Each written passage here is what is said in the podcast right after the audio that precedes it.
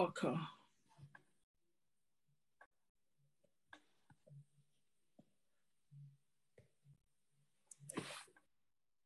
Honorable members, um, greetings again. Um, we had a very successful, robust meeting earlier on, uh, but we had to break to attend to the uh, plenary sitting this afternoon. It has just ended. Uh, the recording in progress. To days and as such stuck in the traffic but will join. Uh, Honorable Jobo, Honorable Siwisa, who were in the house physically, have also joined. Honorable Van Schalkwyk also has joined, and they were in, in the in the house.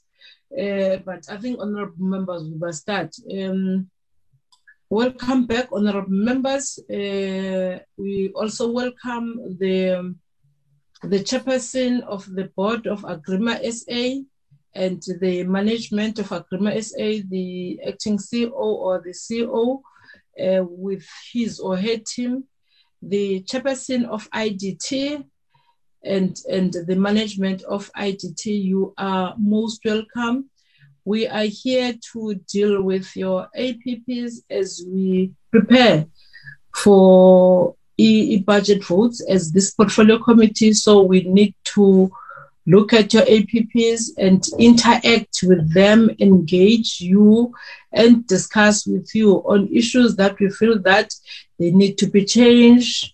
You need to tighten the balls there. In fact, we will be playing our oversight role given to us by the parliament and the constitution of this country those that were not with us in the earlier session in the morning, uh, you are all welcome. Those that were with us earlier on, you are welcome back, uh, honorable members. Um, we only have two hours uh, by eight. We need to be out of here. Um, Ms. Martinez, we will start with IDT. Uh, the chairperson of IDT, then the CEO of IDT. Good evening, uh, Chairperson and honorable members of the committee, management of the IDT, and colleagues from other entities. Uh, my name is Zimbini Hill. I am the interim chairperson of the IDT. With me, I have our acting CEO, Tebogo Malaka, our CFO, Ms. Clarenda Simpson, our General Manager of Strategy, Mr. Chris Mulwazi, and our Acting Executive Corporate Services, Ms. Moketenyane Moleko. I'm, I'm pleased to introduce to this committee the annual performance plan for the IDT for the year 2022 to 2023 financial year. Honorable members will recall that the IDT has come out of a very difficult period and although we're not yet out of it, significant milestones have been achieved. Since coming into office in August 2021, the current Board of Trustees has worked uh, hard to revitalize the IDT and to turn it possibly into a fit for purpose and financially sustainable entity. Our overall goal is to cement the entity's role as part of the infrastructure delivery value chain in our country. As part of these goals, the, the board has been working on, amongst other things, the following. We've been working on the reconfiguration process aimed at finding a suitable shape, shape and form for the IDT. We've been working on developing a new customer centric value proposition for the entity. This is part of our customer retention and building and expanding strategy. We've also been working on improving stakeholder relations through regular engagement with our key stakeholders. And this engagement is part of revi- reviving the IDT brand. We've also been trying to generate new business from current and new clients. We've recruited suitably qualified staff, and we continue to recruit suitably qualified staff to fill critical vacant positions.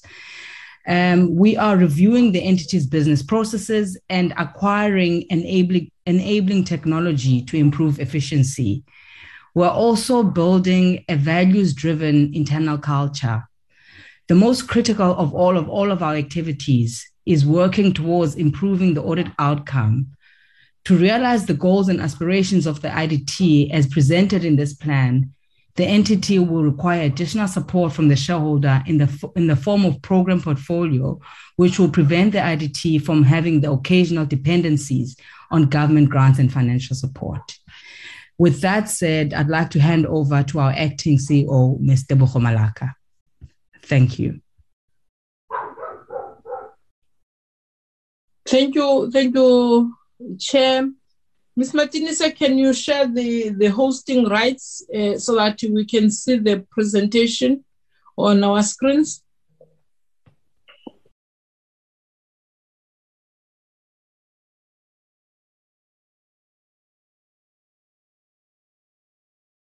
I'm done, I'm done, Chair.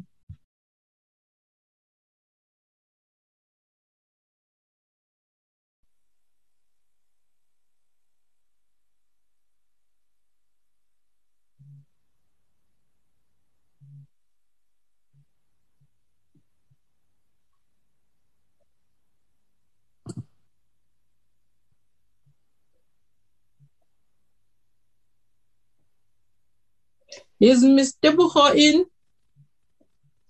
She is, but she's still um, muted. Sorry, sorry, Chairperson. I'm trying to share the presentation from my side. Okay.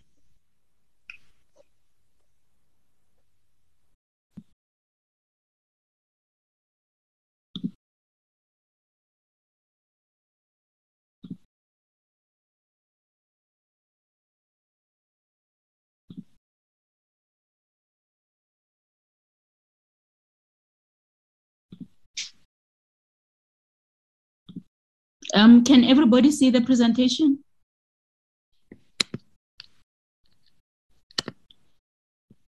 Yes, we can. Okay, thank you very much. Let me just start from the beginning. Um, good afternoon, Chairperson and honorable members and my colleagues. Um, thank you very much, Chairperson of the board, for the opening. Um, my presentation will be focusing on the following um, there will be a content with the following background, planning assumptions, strategic positioning, alignment with MTSF, priorities and outcomes, APP targets and budget and conclusion. Um, I'm not going to dwell much on this slide on, on our history, Chairperson. Um, the IDT was established in 19 90 and we are still in existence today, although um, our mandate changed in 1997 and 1999.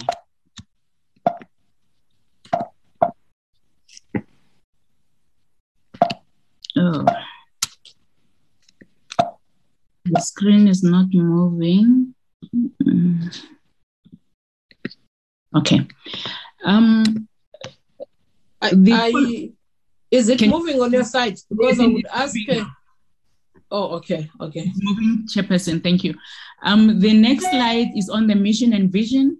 Um, our mission is as, as highlighted on the screen. The IDT is a built environment project management agency which manages and um, delivers integrated public infrastructure. I'm not going to touch on it, but as the mandate of the IDT was revised, our mission and vision also changed. And we also included the brand promise, which is an assured efficient infrastructure delivery, and the, the values are highlighted as such.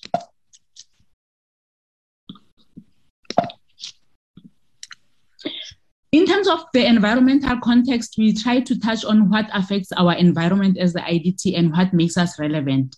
And we are saying that the IDT strategic intent is informed by the following realities. And the fact that um, our country is still facing huge um, infrastructure backlogs and disjointed implementation mechanisms, non compliance with established delivery systems, implementation inefficiencies, they undermine the demands for the fiscal prudence in the delivery of infrastructure. And in some challenges, there are project cost overrun, overspending, inflated cost of delivery, and lack of integration and alignment of public infrastructure that lead to significant losses. And therefore, as a result of this environmental context, the IDT remains a valuable asset for the state in terms of implementation of infrastructure delivery. And in terms of the IDT operational context, this touches on the background in terms of the previous challenges that the IDT faced, chairperson and members. Um, the entity past challenges had an adverse impact on its revenue generation and ability to fund its operating costs, and this threatened um, its going concern status. Although we are still experiencing finan um, financial sustainability challenges, as highlighted by the chairperson, the entity is working very hard to ensure that we move towards being financially sustainable. And we continue with our client engagement effort to ensure that um, we do have um, good relationship with our clients. And it's so far bearing positive results because we are um, experiencing um, new agreements that we are signing with our clients.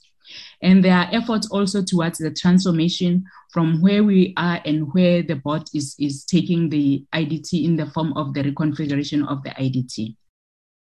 And the previous challenge was also on our ICT challenges. And the organization is currently making sure that we are addressing these challenges. And the entity is also expediting the acquisition of human resource capacity. Um, there have been a number of positions that have been advertised as highlighted by the chairperson. Our planning assumptions, and I will touch on the external environment, which are the external conditions necessary for the plan to be successfully executed. And this includes our long-term sustainability and certainty of the mandate. Um, the IDT retains its mandate and its status as a program implementing agent and an entity of government. And also touch, I will touch on the corporate form and identity um, the IDT will remain a Schedule 2 entity for at least the next three years, irrespective of the proposal for a new corporate form.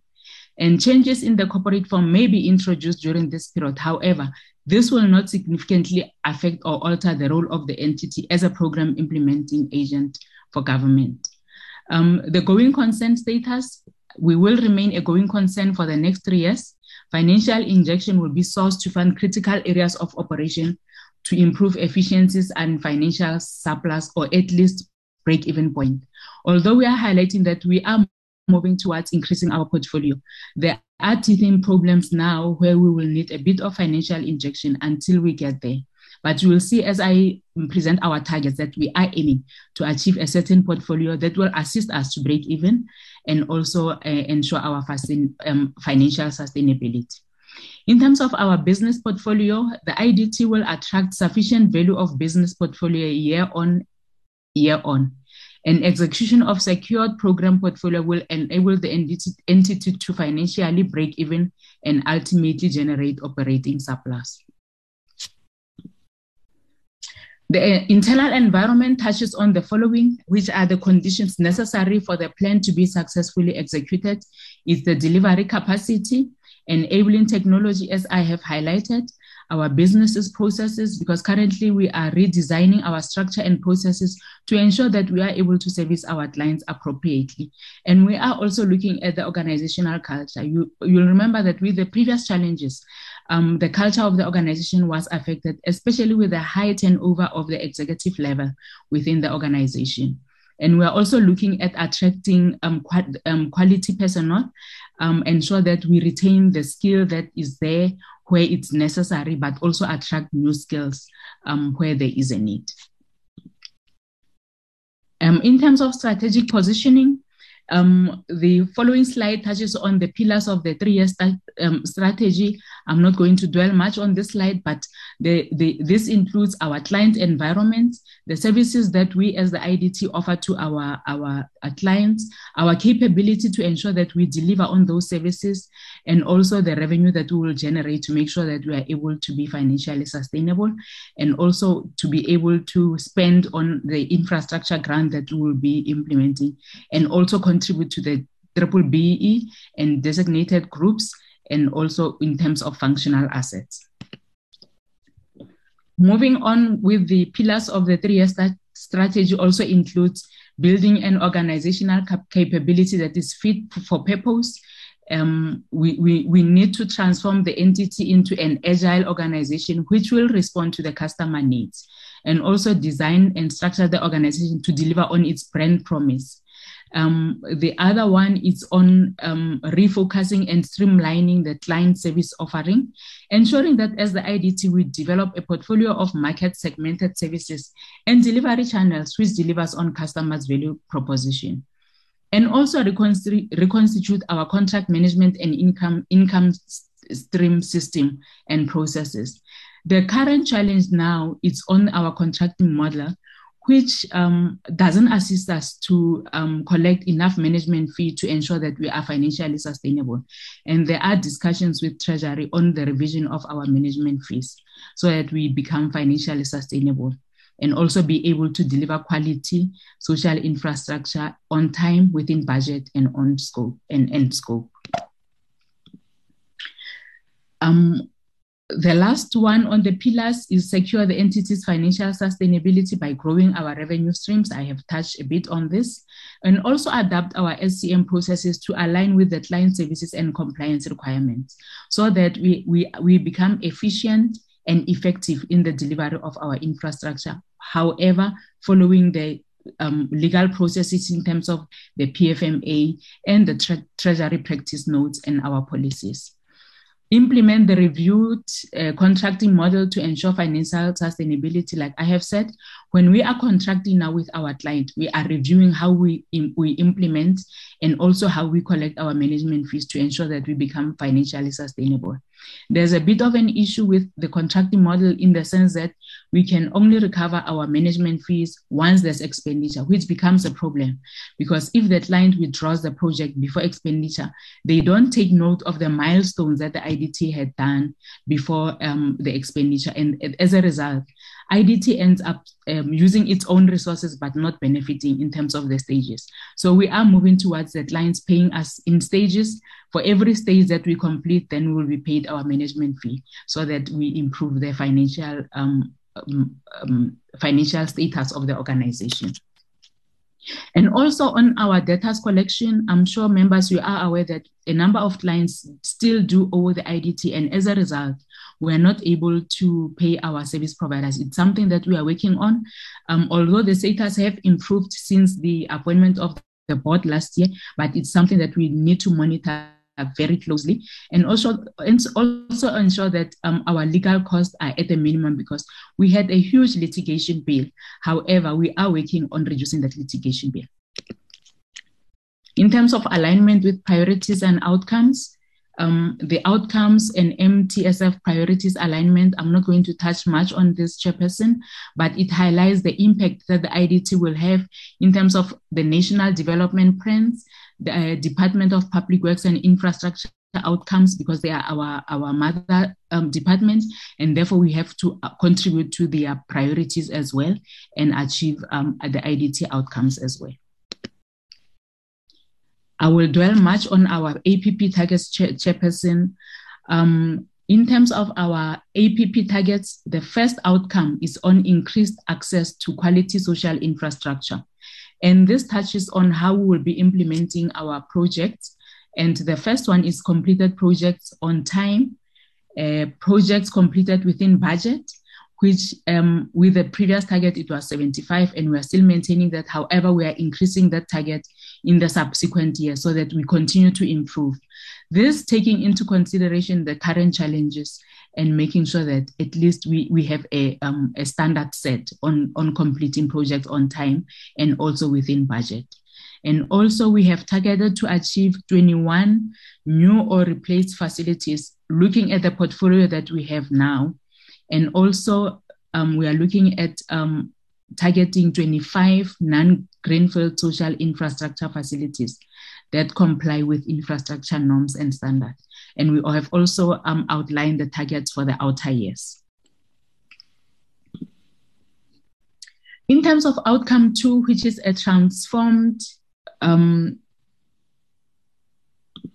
transformed built environment, um, chairperson and members, um, we are looking at um, building the capacity of our previously disadvantaged contractors and with the program of contractor development program. So on this outcome, we are looking at um, how many um, contractors will be developing um, in terms of a project allocated to, I'm sure, I think I, I jumped a slide. Let me just check. Mm, yes, it starts here.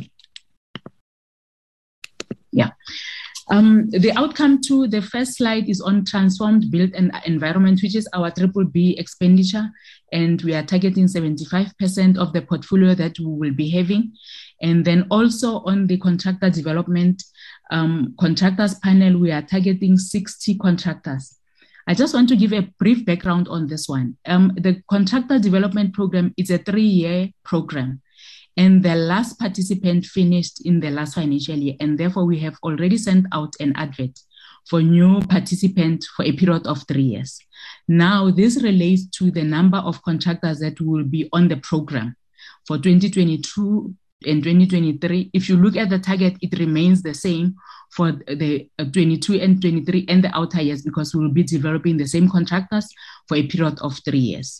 And then on the target of women contractors participating in the contractor development program, this is the percentage of out of the contract uh, participants, we will target 40% to be women, 30% to be youth, and uh, 2% to be people with disabilities. And when we come to the number of projects allocated to contractor development program chair, if you look at our targets, it's zero because the first year normally we train them um, before we can allocate projects. And then in the second year, once they have received the training, they are then able to get projects allocated so that they can implement the training that um, they have been um, exposed to. So, in terms of our plan for the uh, contractor development program, the first year it will be training the 60 participants, and then the um, the second year will be then allocating projects and um, monitoring them and supporting them and mon- uh, mentoring them to be able to move from one grade to the next. The next target is on uh, contractor development participated, contra- contractor development contractors graduated from a CIDB higher grade designation. So this talks to what I've been saying to say, once we allocate projects, we must make sure that they move from one grade to the other, taking into consideration the training that they would have received. So for the first year, it will be training. And then the second year, it will be allocation of projects and then assisting them to move from one grade to the next. Um, the third outcome, it will be optimized job opportunities. And this relates to the opportunities that we create through our social infrastructure projects and also our EPWP program. Now, on the construction work opportunities, we are targeting 5,100. In the previous year, 21 22, it was 3,000. We have increased it, and it's also increasing in the outer years. With regard to EPWP, it's 64,000. It remains the same in line with the service level agreement. However, Chair, it does not mean we will only um, ensure that we, we, we, we, we, we raise this actual. We target 64, however, we normally overachieve this target. But in terms of the service level agreement, the minimum that we have to reach is 64,000. Um, the next one is on a compliant and fit for purpose entity, and it relates to our financial sustainability chair and members. It relates to the business generated. Um, out of this, we target to we we aim to target 3.5 billion of con- this. We have 3.5 billion of con- confirmed business, and we are targeting to achieve 965 million of new business. And the value of new business generated from national programs will be 1.7, from provincial will be 9.6. Now, normally out of the business that we have generated, um, there's a target for expenditure and we we, te- we we aim to achieve 5.27 billion of expenditure. Now there was a calculation that was made to say for us to break even, we need a minimum of 5 billion portfolio to break even and also start generating um, reserves. So with this um, value of program spend of 5 billion, we are to um, ensure that we remain financially viable, which will assist us not to re- seek any grant funding from government if we achieve the, this portfolio and increase it over the years. And out of this uh, 5.7, 5.2 billion, we aim to collect management fee of 90% from this. Um, we, we, we aim to collect 90% of management fee because in a financial year, it's not normally possible to spend 100% of your um, um, program because um, some clients will bring the program late in the year and not at the beginning of the year and you find that the programs moves at different stages and therefore we cannot target, we cannot achieve 100% of our uh, management fee collection and then in terms of the target of compliance with legislative requirement, we intend to co- fully comply with legislation, especially on payment of invoices within uh, 30 days, and also percentage of compliant overheads invoices that will be paid within 30 days. Um, Chair, I would hand over to the CFO for the financials, which is the three coming slides. Thank you, Chairperson. Thank you, CEO. Thank you, Chairperson. Good evening to the members and the Minister. I trust that I am audible. I've got a few connectivity issues. Okay, um, my name is Clarinda Simpson. I'm the CFO of IDT. Um, just as an introduction to our budget that supports the um, the targets for the next three years. The budget is a three-year projection um, and we've also provided for projection for 2022, 2023, and the next three outer years. The planned, uh, uh, the main components of the budget are planned program expenditure, uh, as indicated on slide 24, revenue, which is derived from management fees, operational expenditure, and capital expenditure. So um, if we look at the current slide, um, We've got a budgeted program expenditure of 4.5 billion. It's made up of two categories of program expenditure, uh, social infrastructure and EPWP. We've budgeted for a total staff complement of 247 staff, and our average gross management fee rate is 5% based on our portfolio of, of projects and, and planned projects. And then our budgeted management fee, which is uh, derived from our program expenditure at a rate of an average rate of 5%, is 267 million for the current financial year that we're in, 22-23. And then for the next three outer years, it is as indicated on the slide.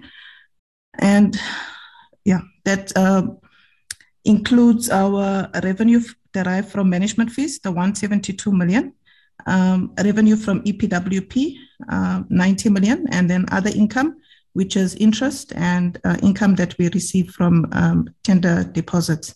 And then for the current year, we have not budgeted for any grant uh, funding uh, because of uh, lack of confirmation or guarantee from the shareholder with regard to grant funding. So our total income is for the current year, 22-23 is 267 million, and then the projected totals for the outer years as indicated on the slides. And then our operational expenditure for the current year, 22-23, is 358 million, and it's comprised of, if we can move to slide 25.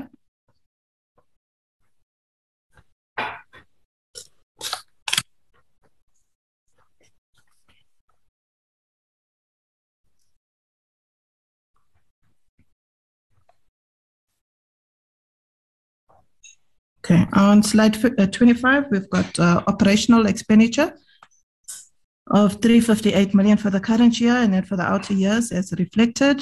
Um, just to highlight that the biggest component of our operational expenditure is our salary bill. It's made up of the, the current uh, payroll or salary bill, which is the 131 million. And then we've also provisioned for new uh, employees, um, as indicated on the slide uh, to the extent of 56 million. And then um, also recruitment of project managers. So that's 10 million. So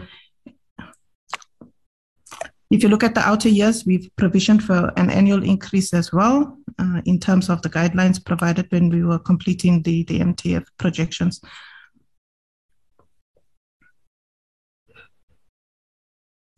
And then um, just to highlight some um, material amounts. We've got uh, expenditure provided for litigation fees.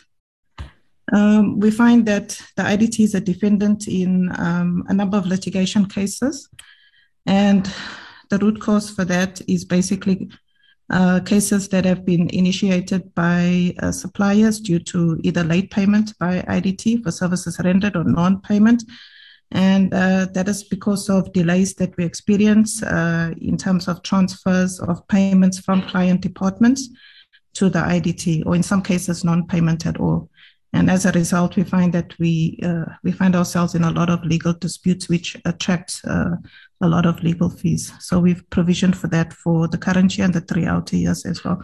We've also provisioned for external audit fees uh, to the extent of just under 11 million, and then it increases with inflation over the outer years as well. We've also provisioned for um, organizational uh, redesign to the extent of 5 million. It's reflected as restructuring costs on the slide. So we've provisioned for that in the 22-23 financial year because we are currently undertaking that uh, that that project. And then as well, we've also provisioned for rent. Some of our regional offices are renting um, um, office space, and those regions are basically uh, Northwest, Eastern Cape, Limpopo, and KwaZulu Natal. The rest of our regions are either um, currently sitting at head office, for example, Gauteng, and then the remaining regions like Free State and Mpumalanga, Northern Cape, Western Cape, are basically occupying DPW uh, offices or premises. And then another item that is also uh, basically standing out is other operating expenses.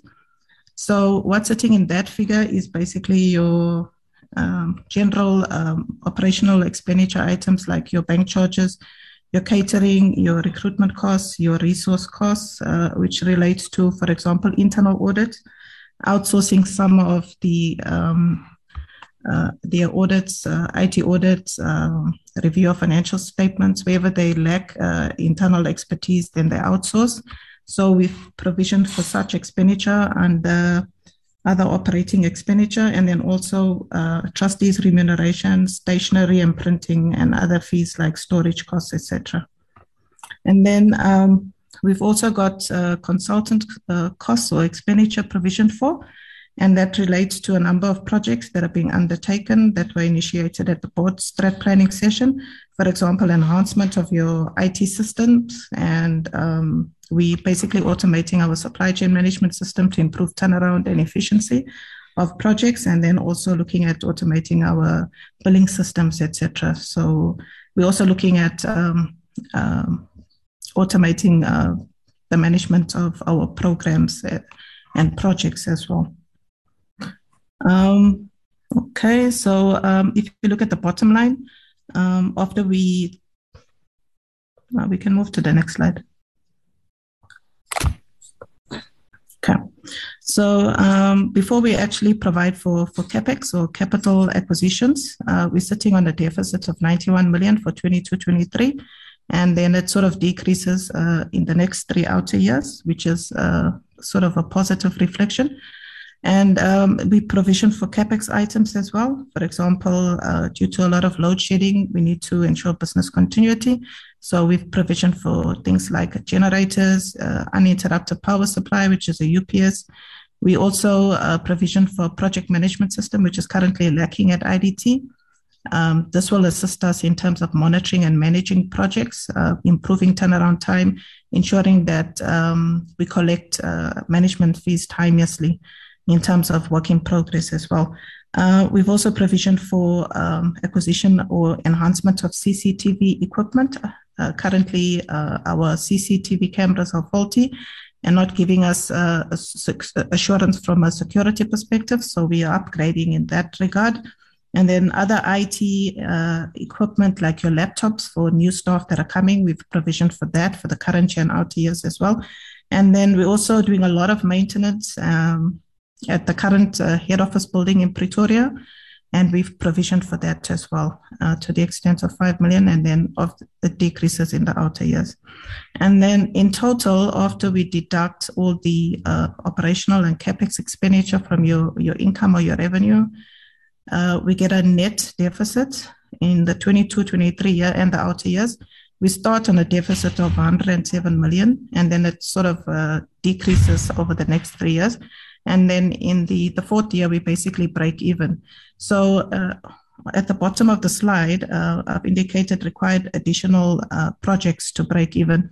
So in order for the IT, IDT to actually break even, if uh, we are not basically getting uh, financial assistance from uh, the shareholder, we would need additional project expenditure, program expenditure to the extent of 2 billion, 2.1 billion in the 22-23 financial year and then 1.6 billion uh, in the next year and the outer years 1.4 and then in the last third year outer year uh, we don't need uh, any additional program expenditure because we would be breaking even on our own so that is the current uh, planned uh, expenditure or budgeted projections uh, for the current year and the next three years we can go to the next slide so on this slide, I, I, think I've spoken to most of the, the, the critical issues on this slide. For example, uh, the fact that um, uh, program expenditure is based on estimated contract work to be carried out. And then also that's the basis for which we derive our management fee. Then the second bullet point talks to additional um, program expenditures that we require in order for us to break even and to be self-sustainable. And then the last bullet talks to uh, the shortfall that we currently experience when budgeting um, for, for income and expenditure uh, where IDT is standing alone without uh, government assistance or shareholder assistance. So, in the last uh, bullet, we indicate that um, the funding requirement is 107 million for the 22-23 year, 83.9 million for the 23-24 year, uh, 71.9 million for the 24-25 year, and then nothing required in the 25-26 year because we will have sufficient income in terms of management fees to cover our operational and capex expenditures. Next slide. So this just indicates what I've already alluded to earlier on in my presentation to say that on average, uh, management fee is calculated at 5% of program expenditure, 8.5% for EPWP, and then I've indicated that we've provisioned uh, at least 5% uh, inflationary adjustment uh, over the, the, the, current year and the outer years uh, with regard to employee costs. And then project uh, related travel accounts for 60% of the budget and 40% relates to administration. That's where we've budget for, budgeted for travel expenditure. Uh, we can go to the next slide, please.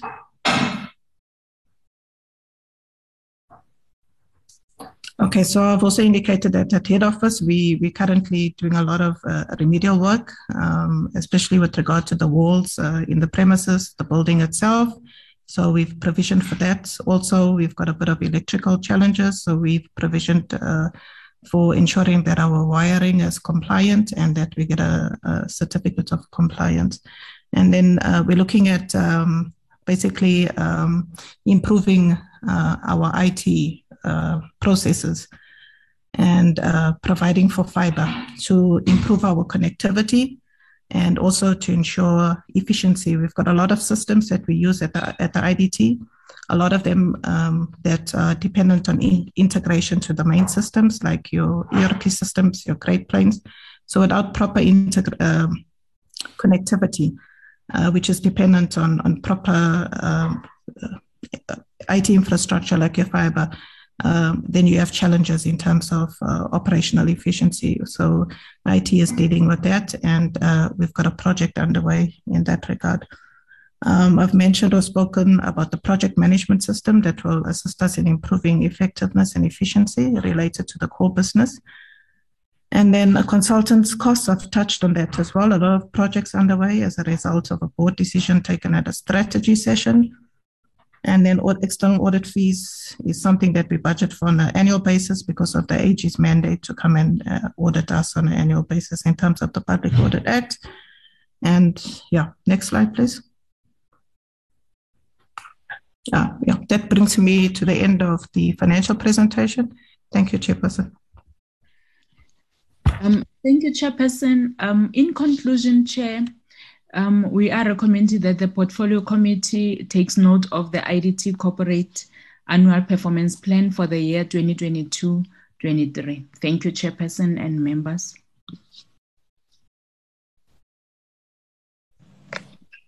Thank you, um, CEO and, and the chair of IDT. Can we then get a presentation from Agrement SA? Agrement SA?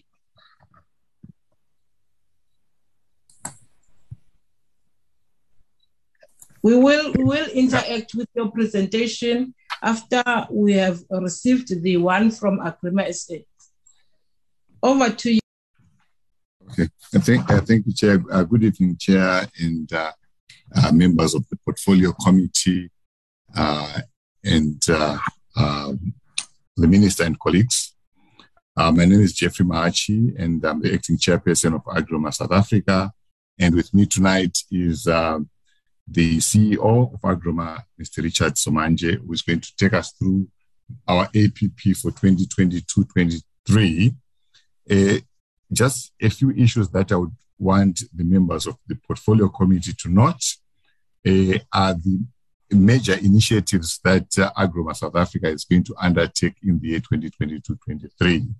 And these are related to the new business initiatives in line with our mandates so the two critical uh, projects that we'll be embarking on is actually the eco-labeling system. And uh, with this project, we actually hope then that uh, the project will assist the nation in addressing indoor air quality and environment uh, of most of our building products. Um, and we are also hoping that the Department of Public Works and Infrastructure will incorporate the specifications that we're going to develop in their own specifications. The second major project that we will be undertaking is actually the uh, incorporating the um, uh, development of the green rating tool for public buildings. We anticipate again that this project here is going to be uh, used to star rate all the public works buildings and the CEO gets into more details around that. But most importantly, as we uh, uh, have seen over the last year or two, uh, due to the pandemic. I think that Agrement South Africa has got is one of its key mandates to support policymakers to minimize the risk associated with the use of innovative building technologies. With that, I think that uh, uh this year, 2022-23, is uh, is going to see Agrement making a very big, impactful, and going to show its relevance in some of the, uh, uh, the disasters that have actually occurred over the last few weeks. In particular, I'm talking about uh, what has happened in KwaZulu-Natal.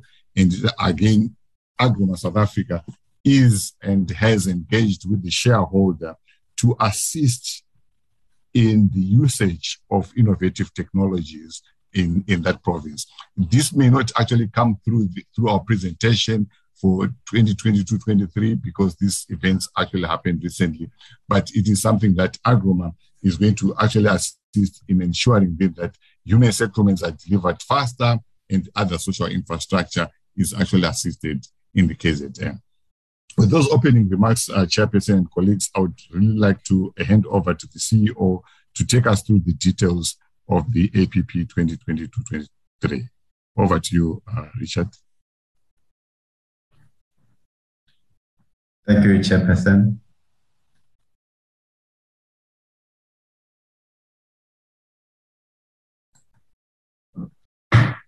Thank you, Chairperson. Uh, may I uh, have the right to present? Uh, good evening, Chairperson of the Portfolio Committee and the honorable members.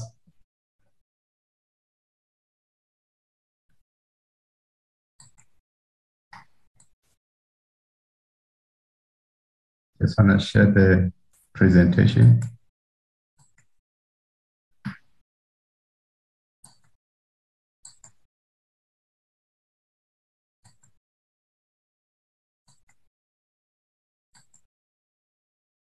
Good evening, Chairperson of the Portfolio Committee of Public Works and Infrastructure, honorable members, the Minister, and the Chairperson of Agrement, South Africa, as well as IDT. colleagues from Department of Public Works and Infrastructure, ADT, IDT, and colleagues all protocol observe. Today we're presenting the annual performance plans for Agrement South Africa 2022-2023. Uh, Our presentations are outlined as follows. We'll look at the business continuity strategy due to COVID-19, the annual performance plans in terms of the overview by the minister. We'll look at the Agrement South Africa Act requirement in, an, in an overview way, an alignment to NDP, National Growth Plan, as well as an alignment to detail, uh, Department of Public Works and Infrastructure strategic outcome, as well as the priorities. We'll look at external environmental analysis, the strategies to respond to those environment, assess initiatives, organizational structure, and financial and budget, as well as the programs and objectives.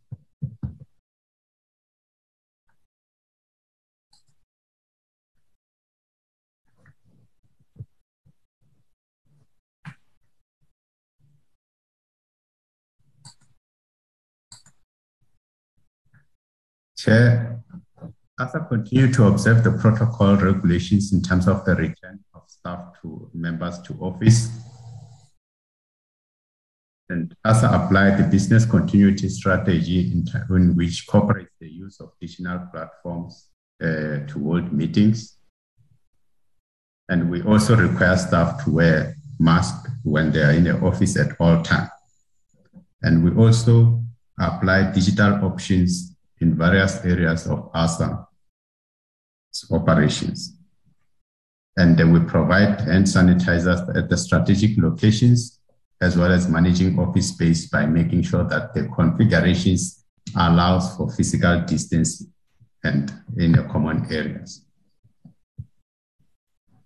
And we also noting that in terms of the overviews by the minister that these um, annual performance plans address several key objectives in terms of strengthening the organizations, which is ASA, and enhance its core deliverable capacity, improve its operational efficiency and sustainability. And we also support the broader economic social objectives of the Ministry of Department Public Works and Infrastructure, in which this entity is a standalone and it is acknowledged that with only eight years remaining to achieve our targets, is that uh, that has been stipulated in the National Development Plan 2030. We also uh, uh, fallen short or significantly short in achieving them.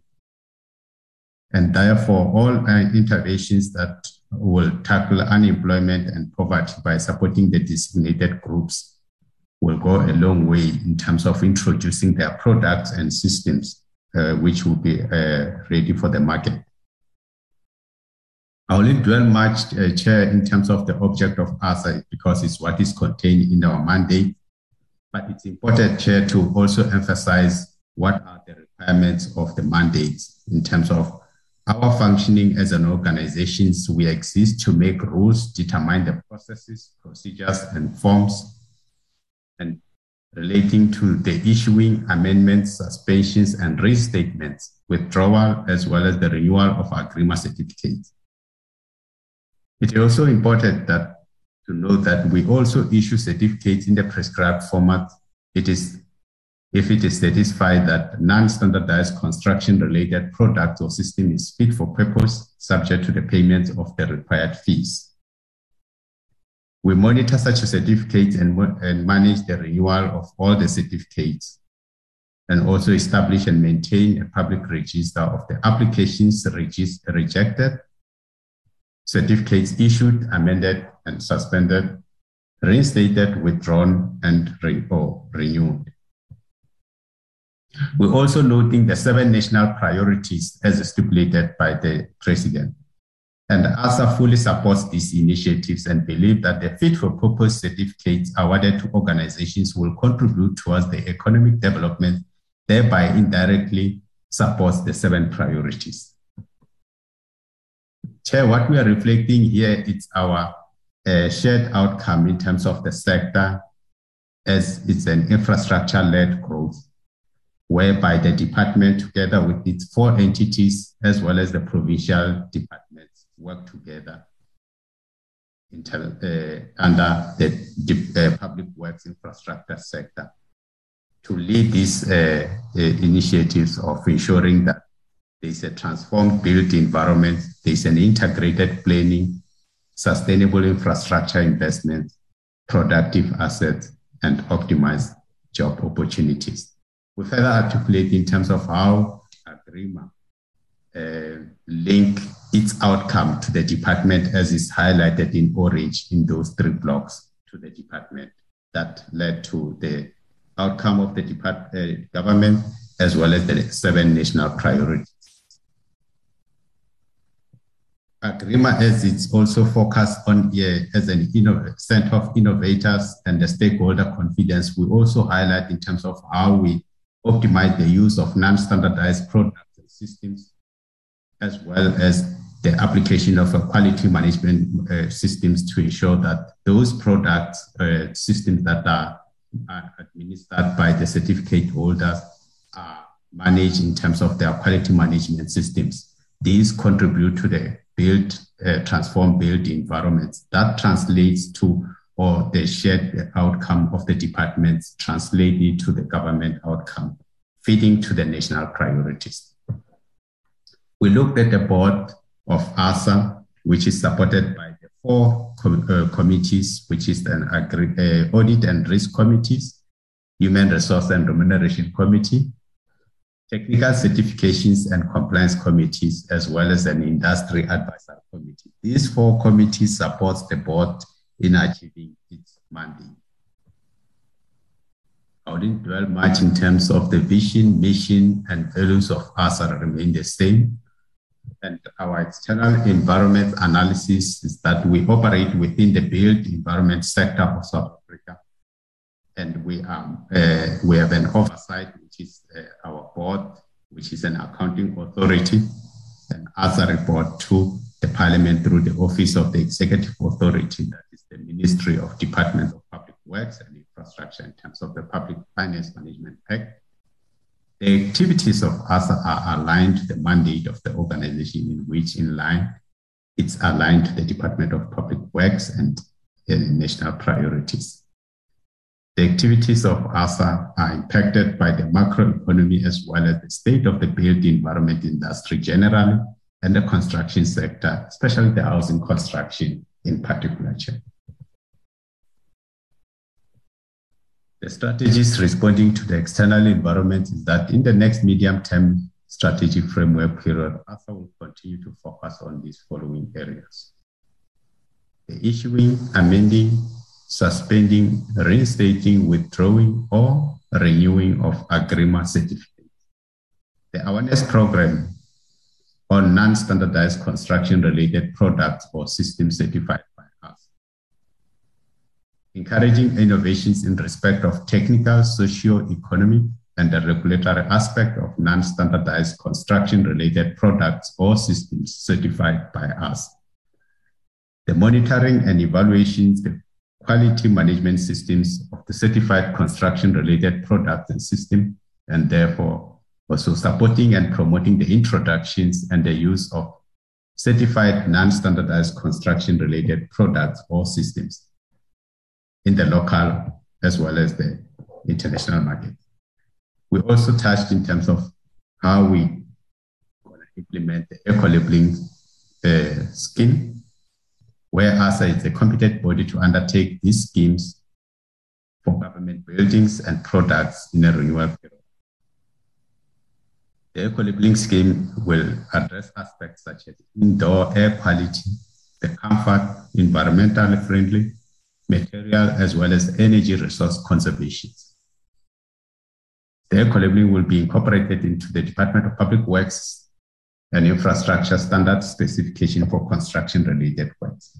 We're also going to be administering the green rating tools for public buildings, whereby us is mandated to rate the public sector buildings using the green building rating tool that is being currently being formulated. This will further present an opportunity to rate the current public buildings, where the new building shall be built according to the set standards and thus contribute to the green economy. And us has got the strategic links with the members of the World Federation of Technical Assessments Organization, commonly well known as WAFTAO. We've got our sister companies, uh, uh, public entities in terms of uh, CIDB, CBE, National Home Builders Regulation Council, South African Bureau of Standards, as well as the government. The organizational structure of ARTHUR, which is led by its it's got this chief executive officer and three executive, uh, the CFO, executive manager, technical services, and corporate services. Here below, we also indicate our medium-term expenditure in terms of our budget looking at the 2022-2023, whereby we start in the current year, we are looking just shy of 3 million of the revenue that will be generated in the current year, and it increased at an inflationary rate in the outer years. And in terms of our uh, uh, revenue generations, in terms of issuing the, the uh, administrations of certificates we generate will generate 1.2 million and our project management will generate just half a million and the investments in terms of our surplus funds is uh, estimated to generate just over a million including the 34 million that is uh, transfers and it will be 37 million that is our total budget and out of that total budget we expect to spend uh, to the tune of 25 million. That is the compensation of employees split between 50%, uh, that is the administration, and the other is the technical, that is the mandate driven. And that will be the 10 million will be spent on the provisions of goods and services and then the depreciations and also over the period in the outer years. Our programs and program objective, Chair, we in the current year, we plan to achieve six eco-labeling schemes. That is under our indicators is that the number of eco-labeling schemes. Our plan for the full program is to achieve 11 schemes, and this is the last batch of our schemes that we will now start to sweat these projects in terms of uh, using these schemes to generate revenue so as to be self-sustainable. And in terms of the agreements, the certifications projects managed and finalized within the time frame, we plan to assess 87% of the projects and completed within the time, project time frame in the current year. With regard to the number of agreement certificates issued in the current year, we plan to uh, issue 20 agreement certificates that will increase in terms of almost just shy of uh, 2 5%, uh, 20% over the outer years.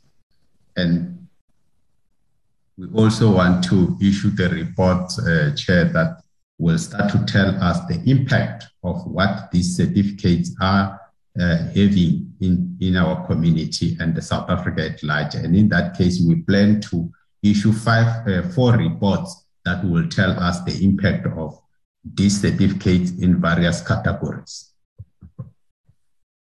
We also plan for the first time, Chair, as a new uh, uh, indicator, the number of agreements to be signed with the specifiers uh, to specify agreement certificates products and systems in their bid to specification. In this case, Chair, what we want to achieve is that we want to participates on uh, various uh, specifiers bids committee to um, introduce the innovative products that have been uh, certified by Agrement so as they include it in their specification when they issue the bid documents. In that way, we will safely introduce the use of innovative products. And uh, we plan to start with two. It will increase with time over the years.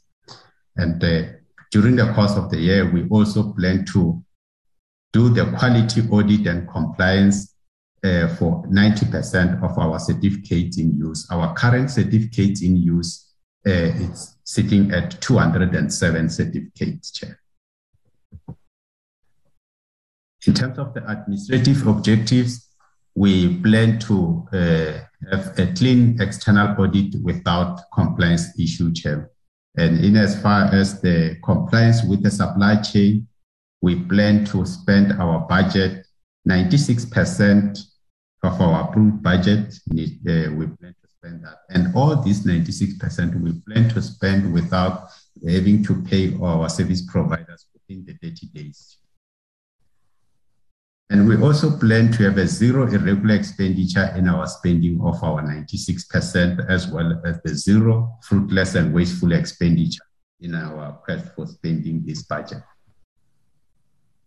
We also plan to uh, empower our staff in terms of provisions for training that will be an employer initiative so as uh, we create an institutional memory that will make sure that uh, this institution indicates the training that needs to be achieved uh, during the period and achieve that. The two, these two uh, targets, Chair, it came as a result of having to look at how we can prioritize the economic reconstruction and recovery plan um, as it's a, a, project that is currently underway. And on that, uh, Agrement is looking at the outcome of industrialization and growing the productive economy by um, conducting a number of training. Uh, this training is directed uh, to um, the prospective tenderers in terms of how they can complete uh, tenders that uh, our site is advertising because time and again, whenever we advertise, the response is not that good. Uh, and we acknowledge that ASA is uh, always advertising tenders that are very technical in nature. But we also want to see a situation where our training are, pro, are earmarked to the designated groups in such a way that we want to bring them and uh, to identify if they've got products or systems that can be uh, they can be assisted so that the, their product or system can uh, reach the market through us by sponsoring them and supporting them throughout the period. And we also want to to be deliberate in our uh, procurement system in such a way that we want to set aside in terms of uh, our procurement and we'll want to set aside 30% of our procurement that will be designated to designated groups in terms of women, youth, and people with disability. Uh, we, we noted that out of the 10 million, if we can get 30% out of that, that is designated to this group, that would be the contribution that we would have made on in terms of economic reconstruction and recovery plan. While we acknowledge that doing business, it's also got an element of risk, we also want to highlight the risks that will also be faced as an organization that is operating in a very highly technical uh, sphere. And uh, these are some of the risks that we want to share with the portfolio committee in terms of how do we go about doing our business. And we acknowledge, of course, that uh, we are affected by this risk, either economic risk or business. And uh, uh, uh, our structured risk management process that helps management to better understand in terms of how this risk might impact the organization and to appropriate risk mitigating initiatives.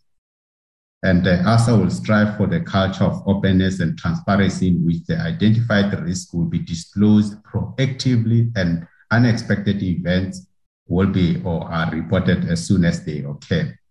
And the executive is taking responsibility in terms of the designing and implementing and also operating in an adequately functioning risk management system.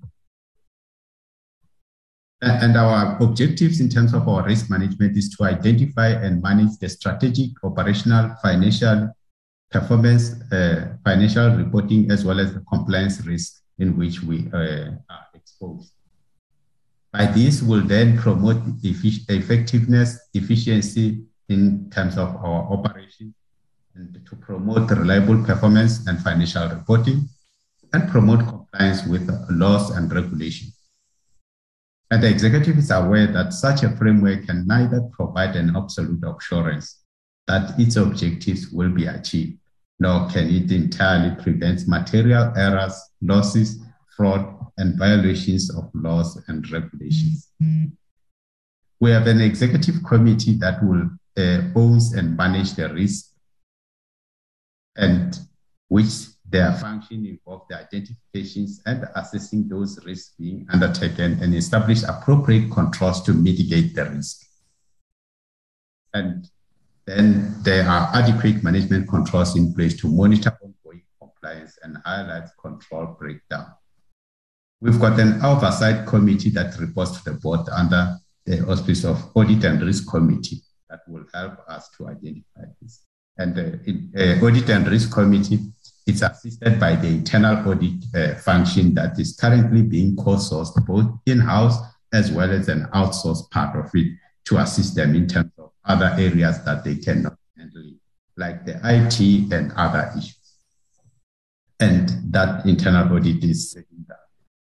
And we further identify that in implementing our mandate, we are faced with these several risks uh, that may interfere in terms of uh, our implementation of business objectives.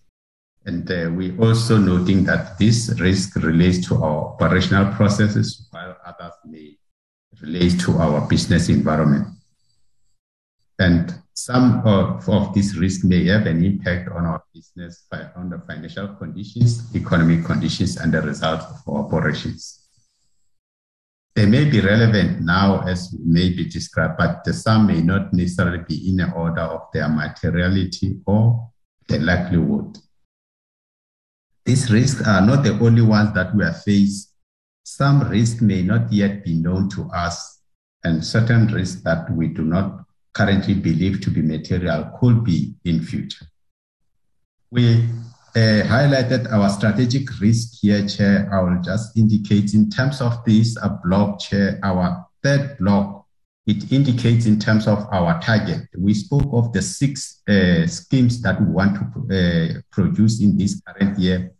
But for us to produce that six schemes, we also acknowledge that there's a risk where we define it as it's a lack of relevant expertise and competencies for the development of eco-label scheme specifications. So it's important that we also highlight the risk of us uh, impacted in terms of our objective.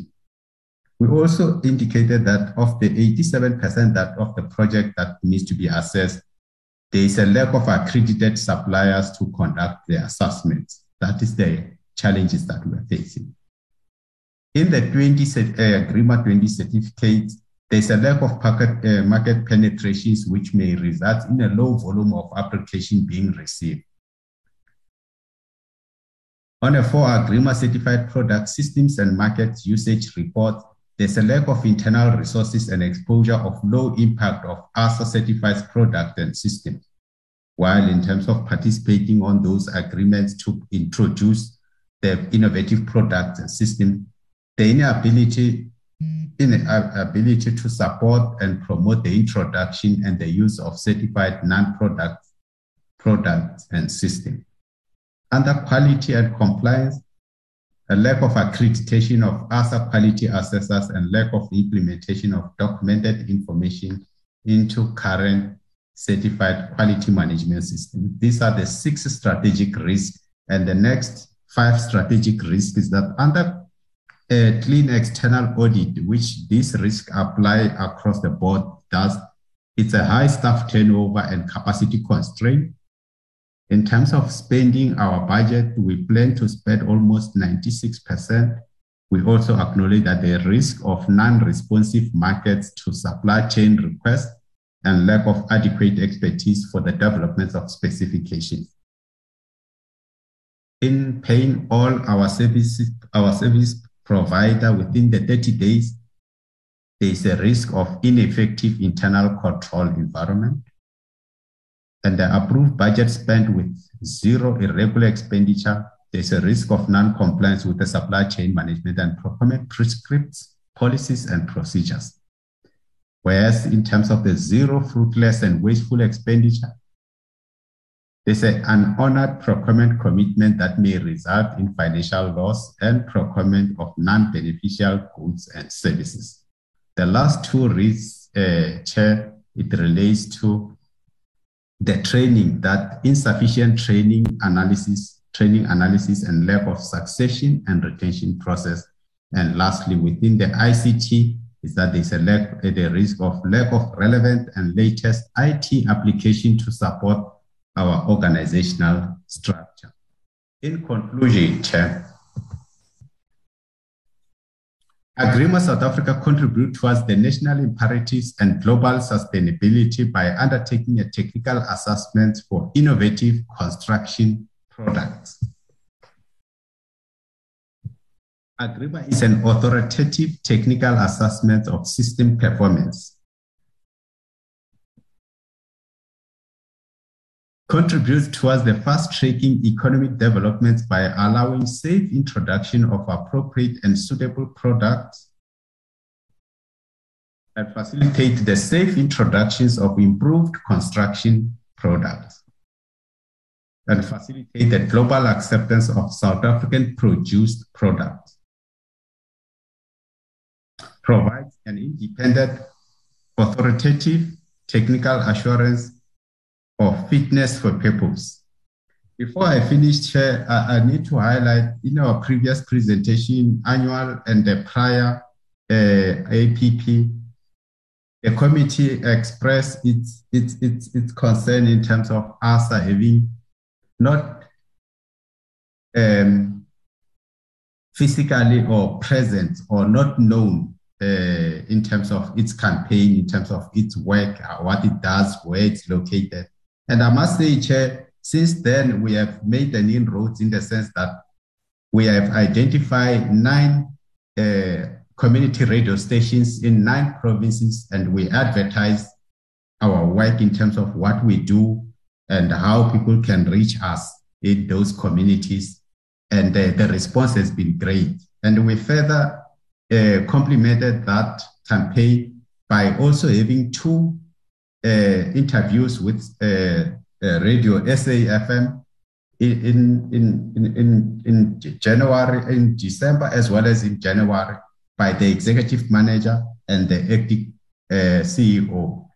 Uh, those interviews were a success in such a way that since then, our media platform have shown an increase in terms of the following, uh, in terms of people wanting to know what Agrement does and we also acknowledge that that is not the end, but it's just the beginning. And uh, we are starting to realize how important uh, it's uh, this campaign, and we want to take it further. And soon we should be able to uh, fly uh, our agreement or our logo on TV, and that is the process, the project that we're working on. I thank you, Chair.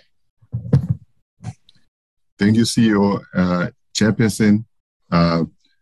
I just forgot to indicate in my opening remarks uh, that uh, Richard Sumanje was actually appointed as the new CEO of Agrement with effect from the 1st of April 2022 uh, after the tragic loss of, of former CEO.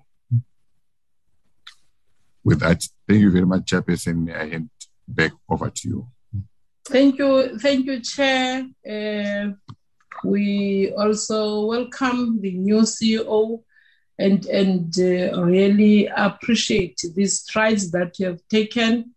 In fact, listening to what you have always been saying, that uh, I know Honorable Hicklin would say one of the best kept secret is is is Agrement SA. Um, thank you for that, honorable members. Can we then interact with the two um, presentations, the one of IDT, Agrement SA, um, Honorable Siwisa, Honorable Graham Mare, Honorable Hicklin, in that order, please. Uh, thank you, Chair. Uh, I'm requesting to keep my video off. Is it okay, Chair? Yes, yes, yes, yes. Okay. Thank you, thank you, Chairperson. And um, let me start with Agrement SA because that's the one I think I read intensively this morning uh, when I was preparing for the others. I have a few questions, Chair, and then one of the questions is that in their presentation that they've sent us is that they've got companies that requested for them to test their material.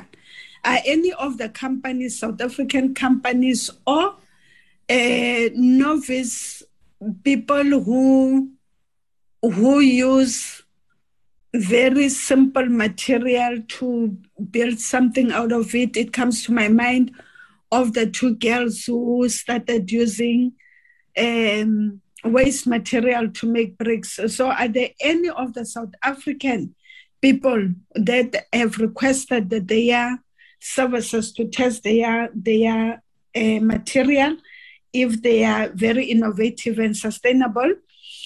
Has Agrement SA actually advocated towards interested party, whether individuals or groups, in South Africa, if they've gone out there to tell people, you know, if you want to test your material, you can come to us.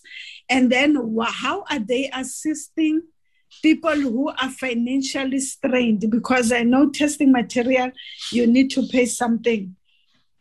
And then has the entity engaged contractors and recommended some of the material that were tested by other companies, if there are any companies in South Africa, which may lead to job creation.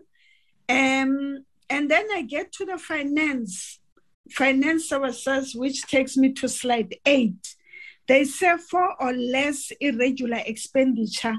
This, this is very worrying when I share that they, they, they, they are making provision. And I ask myself, why should, if you've got so much confidence, it says to me, you don't have any confidence. And then you are making room for four or less percentage of irregular expenditure. Are there any reasons that make them to, to come up with, with, with such a, a, a comment? And then and then is the entity, okay, I think the one of involving novice people who are interested in, in how to make products and then take them through the what is the best way, or are they assisting novice people who also want to endeavor into the process of of of using wasteful waste waste to convert into any sustainable material that can be utilized out there. And then to the minister, I would ask Is there any negotiations or do you have any plans to involve or to convince the Department of Human Settlement or to involve contractors to actually use some of the material that is being uh, tested or that has been recommended by by Agrement SA? And then can we get the time frames for all of these things that they said they want to do? When I get to IDT, unfortunately, we're on our way to from Parliament to home. But there's one point that stood up for me, which is the presenter said that there are promising projects that need to be done by IDT. And this morning, CIDB said that there's a decrease in contractors or contractors are not renewing their contracts because of lack of work. That is why their APP has a decrease compared to last year. Because when I check, my fear is that the entities are working hand in hand. They are working hand in hand. The other one needs the other one. But now you get the report that IDT says we've got a promise of so many projects that are going to happen between 2022 until 2020, 24 or 25. And then you've got CIDB. This is a question to the to the minister actually to say, Minister, can you explain the issue of CIDB of decrease in contractors because of lack of work? And now IDT is saying that we've got promising projects that are coming up, which means that we, we are going to need more contractors or more subcontractors on board. That's my only questions for now, Chair. Thank you. Thank you, Honorable Siwisa. Honorable Graham-Maré. Thank you very much, Chair. Um, I'd just like to start with Agrement. I just want to, to make a comment. Um, and I just want to say how, how thrilled I am about the progress made in the advertising of the products. Um, I feel like we've we've actually had an impact um, as a portfolio committee in in this term, which is really fantastic. And as as um, Honourable Hicklin will continue to tell you, you, you need to be out there telling everybody about what you do and the amazing work that you do. So congratulations, that's really exciting, and um, um, keep keep going with with marketing yourselves because um, you've got a lot to sell. Um, I know Honourable Hicklin is going to go into Agrement in depth and detail, so um, I will leave that up to her. Um, I've just got some inputs on IDT. I have to say that this is the most positive presentation we've had from IDT since we took office. Um, I feel like there's a renewed verve and vigor in the in the organization. I think Ms. Hill has got a um, an enthusiasm that's infectious. Um, Ms. Malala seems to be um, inspired. So um, I just want to congratulate um, all involved on a very positive and uplifting IDT presentation for the first time since we've been in, in Parliament. I just have a few questions. Um, on page 17 of the APP, um, you speak to the SIPs.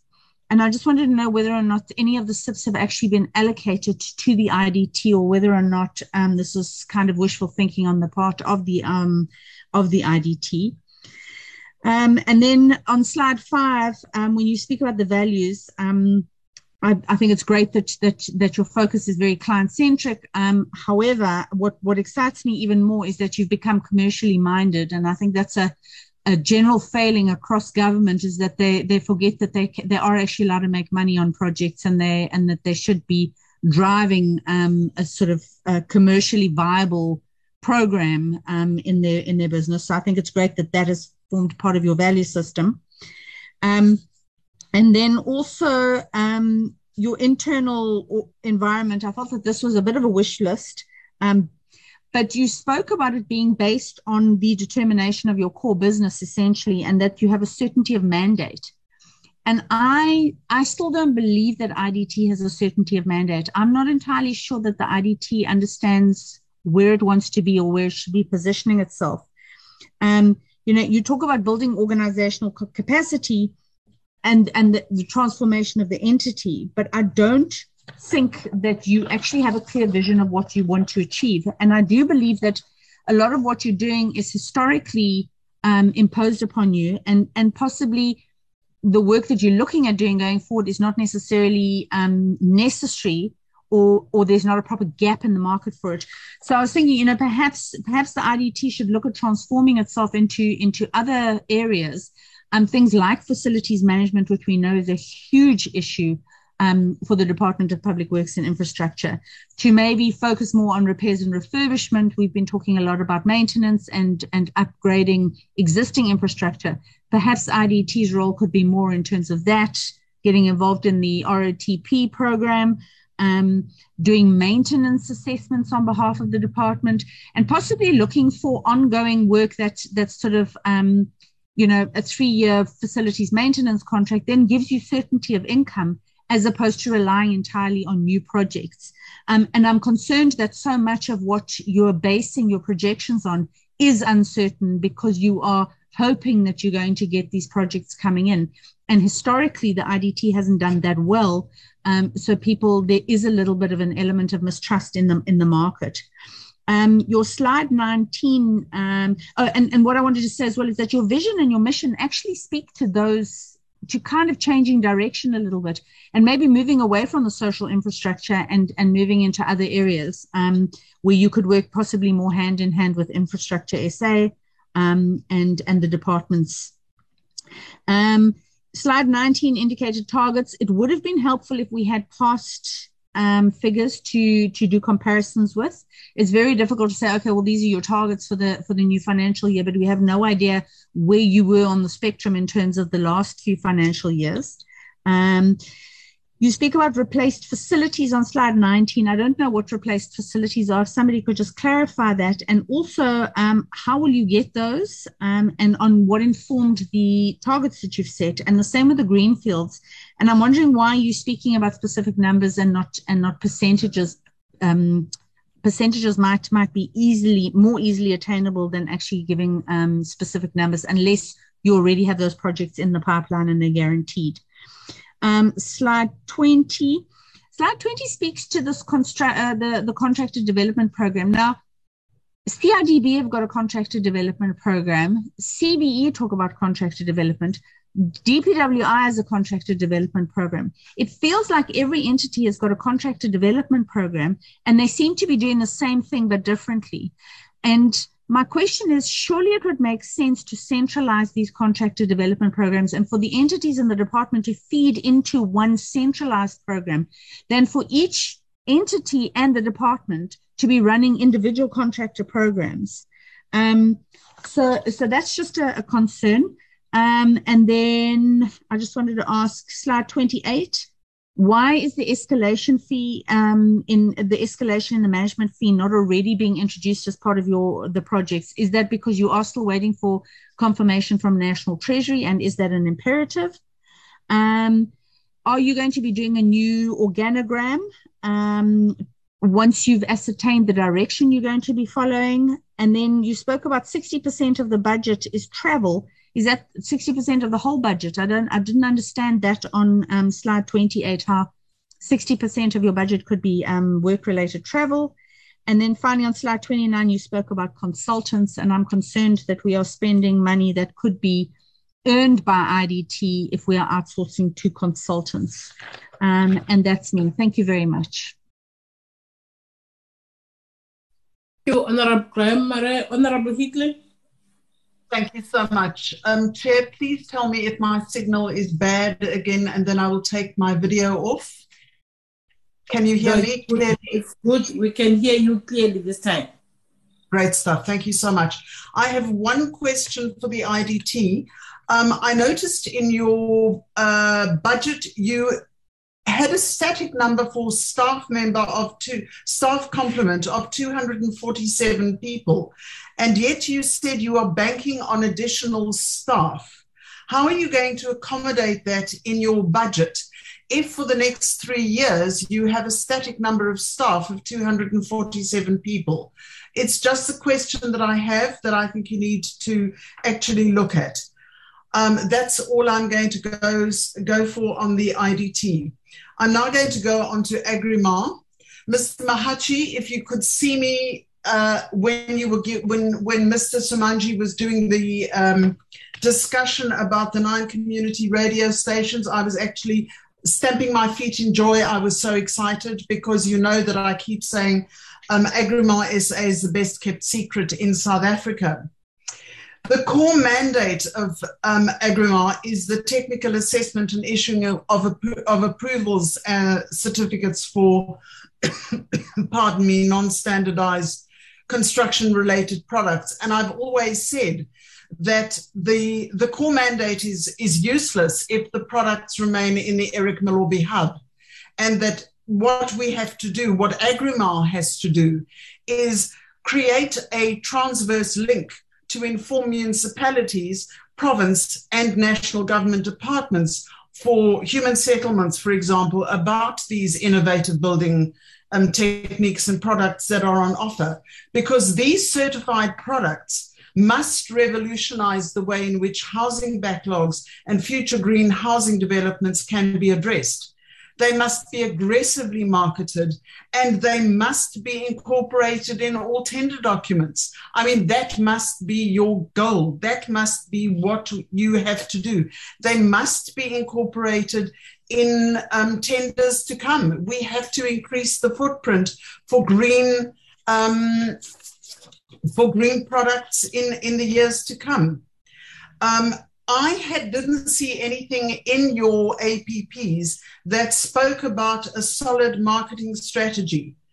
Um, and you, the, the problem that I have with that is that you have a 40% staff vacancy rate by your own statements that urgently needs to be addressed. Your, your report speaks about the fact that you have urgently in you are urgently in need of staff to help with evaluating, assessing, and approving existing infrastructure development technologies.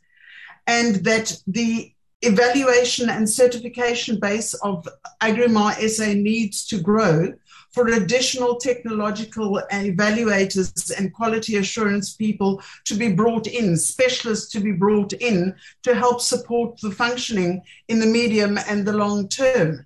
And yet, you are overcapacitating your budget. Your budget, your approved budget is 21,175 million rand. Your uh, audited outcome was 22 million and 60, 22,062 million rand, which means you overspent on your budget by 104% with a 40% staff deficit. If you had your full 62 staff in your office, how would you cope? You seriously overspent on your budget with a staff deficit of 40%. You're in serious trouble. You either haven't looked at your organizational structure correctly or you are overspending on your staff. Somewhere along the line, you have to reorganize yourself because you desperately need staff, you desperately need marketing, but you are over, you are overspending on your staff complement. I am over the moon that you are marketing, but you need to look at the structure and the way in which you are running the business. Other than that, I couldn't be happier. Mr. Samanji, welcome, welcome, welcome. I love Agrement. It's my favorite department in DPWI. If I could come and work at DPWI's Agrement SA, I would be there in a heartbeat. I love it. I love it. I love it. Thank you very, very much. you don't disappoint Honorable Hicklin when it comes to Agrement. Um, Honorable Van Schalkwyk.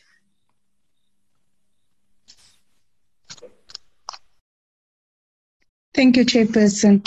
Honorable Hicklin is so overjoyed and, and it's almost contagious. Uh, I want to welcome the presentations that has been made and won't venture much in terms of the IDT presentation. Uh, but just to mention maybe uh, one issue, Chairperson, I want to ask them that uh, do they have uh, measures in place and sufficient capacity to ensure effective revenue generation? Because we know that uh, in the past it's always been a problem.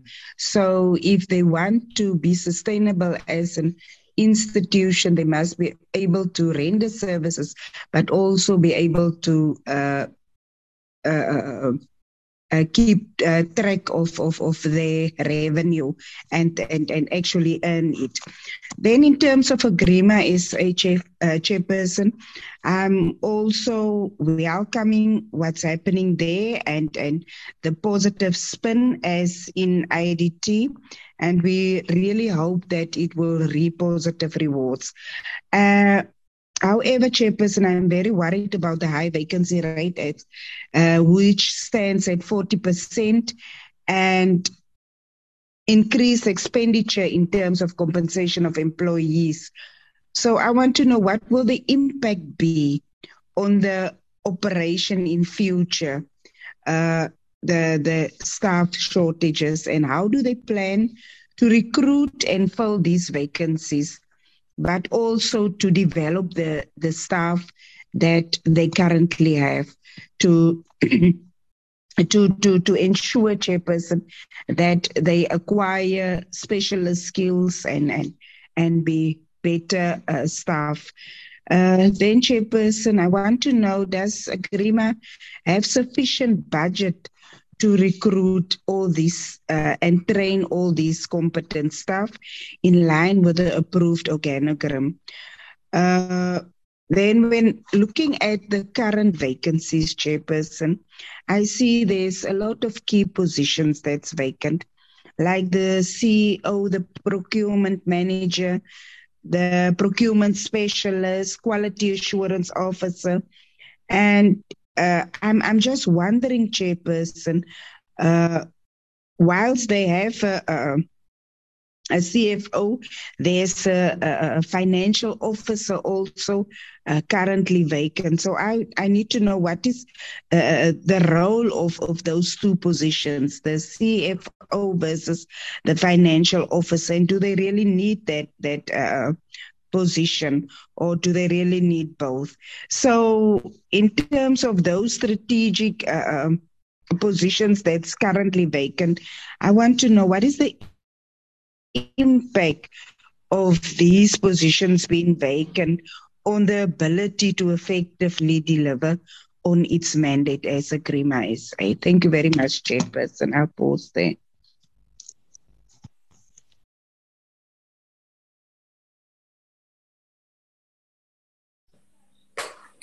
Uh, thank you, honorable members, on your on your inputs. Um, just comments. Uh, I also want to add my voice on the new developments in Agrement SA, uh, that of uh, ensuring that it is advertised and it is marketed even out. That's a, a good um, a good strategy that you have taken, and in fact, even um, the chairperson of the board, uh, in his remarks, he indicated that they're going to work with human settlement. Uh, we really need to see that. Um, uh, minister is here now. We have so many entities here in the Department of Public Works, uh, but you find out that uh, yes, they have their own executive powers and all that, but they're working in silos. I, I really don't understand that IDT coming up. Oh, we also appreciate that IDT, uh, I think, in a way, is coming out of ICU. Uh, we found uh, IDT when it came in 2019 in a serious situation. In fact, it was on the verge of being even closed down. We fought as this portfolio committee that we can't close down that uh, important uh, entity. But now you can see, as Honorable Graham-Maré has indicated, that IDT will maybe end up the way it was when it is going only to rely on projections of contractors, which it is not even sure that, that they will.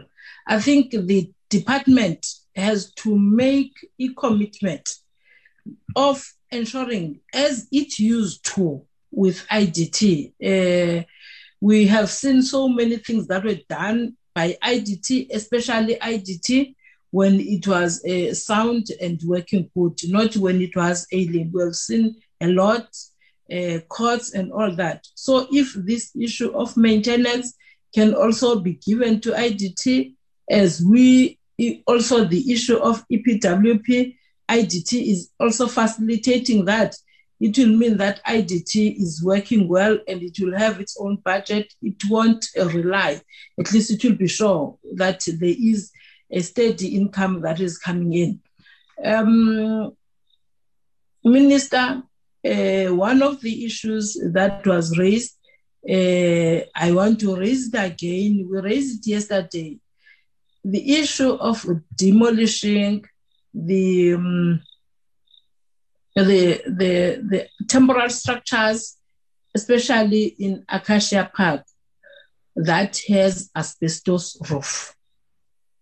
If if minister, you can work with your department, work with Agrement SA, so that it it it provides when you those new houses are built, such uh, the one that we saw when we visited Agrement SA, those innovations, we don't need to build houses using uh, bricks and mortar. I think that time has come and gone.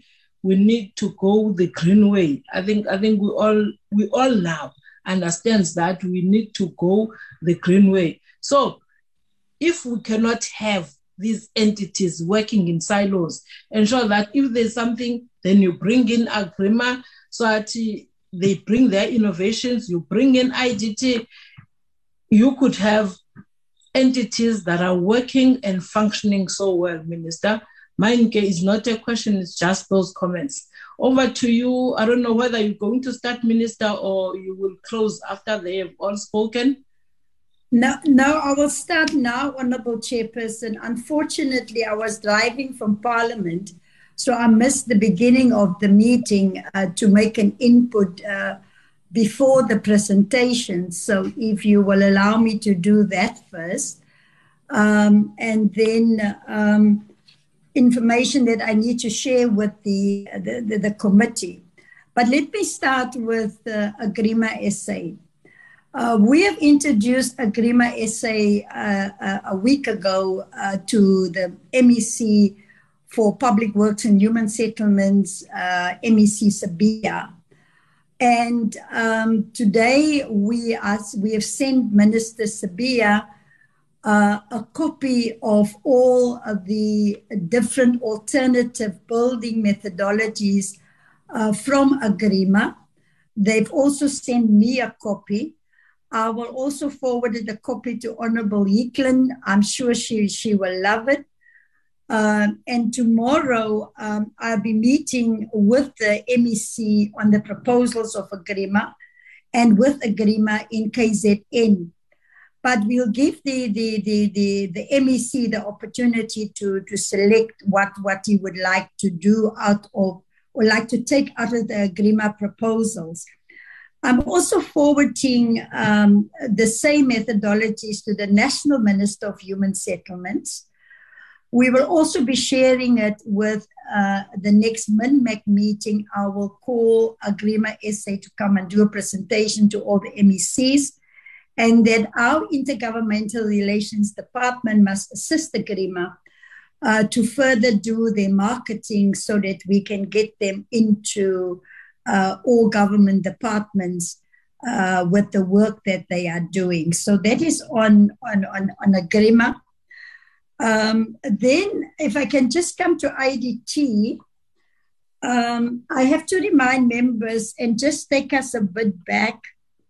On the 25th of November, uh, 2020, uh, there was a cabinet resolution that I must submit a roadmap and a turnaround plan for the IDT's reconfiguration and transformation.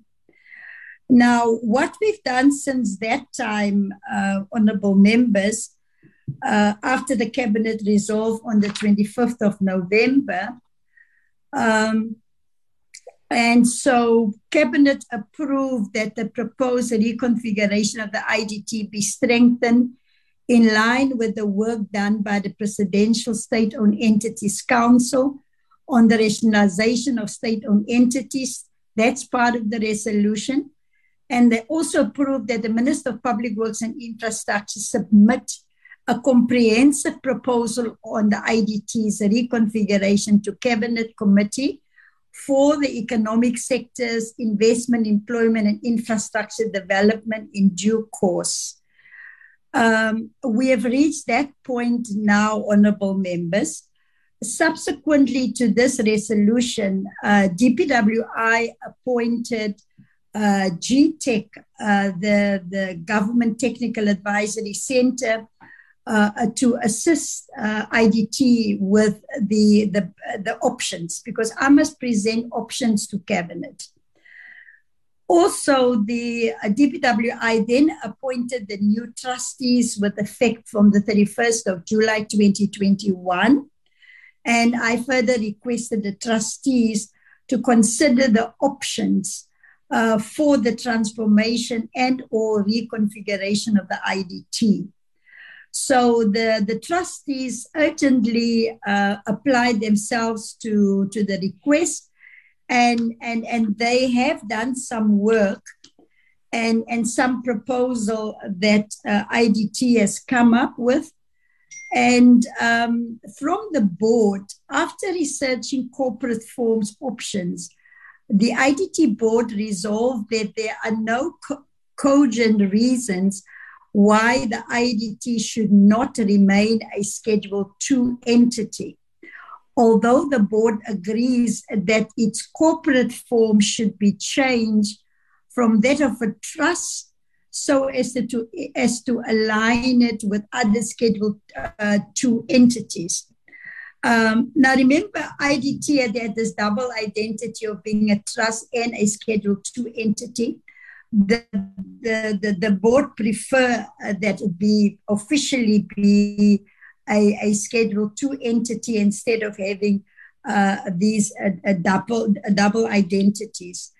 Uh, Department of Public Works and Infrastructure, we paid uh, GTAC 1.5 million rand uh, for the first phase uh, that they've been working with IDT to come up with this proposal. So, where are we now, members? Um, I'm in the process of completing a cabinet memorandum uh, that must go through the economic cluster and then to the economic uh, cabinet uh, committee. And I'm aiming to um, to finalize that process to get it by, by cabinet uh, before the, the end of June. So that is parallel work and work in, in, in, in progress. Um, then, if I just want to, and in terms of the slides uh, presented uh, by IDT, I think uh, slide uh, the, the, the critical issues for me are captured in slide 23 slide 26 and slide 27. Uh, and, and, and I think Honorable uh, Graham-Maré also raised it. The challenge will be to secure the new business and the explicit need to get a huge amount of work from national programs, uh, which would include a DPWI and ISA. Then also uh, on slide 26 and 27, clearly also indicate that in the absence of a projected uh, project pipeline, uh, the entity will require grant funding to sustain its operation. And then um, I think it's on uh, slide number seven, the, the IDT uh, um, board do raise the growing concern status uh, that IDT will work toward becoming a growing, growing concern over the next three years. Financial injection will be sourced uh, to fund critical areas of operation to improve efficiencies with a target of financial surplus or at least break even. So IDT also acknowledged uh, the, um, the, the, the, the, the, shortage of, of, of finances. And, and that is also of concern to me. And we have to engage uh, with National Treasury. Uh, and as you know, um, we will try our best to persuade National Treasury, Minister Godongwana. I will assist the IDT uh, when they approach National Treasury, they must actually approach National Treasury together with the department so that we can assist them to, to, to, to motivate because this will be classified as, as a bailout. Uh, currently, between 2013 and 2021, um, the, the bailout amounted to over 673 million rand. So I'm very cautious, but I'm also very hopeful especially with uh, the plan that IDT has has produced. Uh, it is not just it's all it's all subject to us securing uh, funding from from national treasury. Um, I will also put into the cabinet memorandum the uh, the current amounts that is required by IDT uh, at an operational level, I think we have in the past two financial years provide uh, a 29 million or 92 million. Uh, I can't remember uh, for for operational purposes. So members, there there's some work to be done.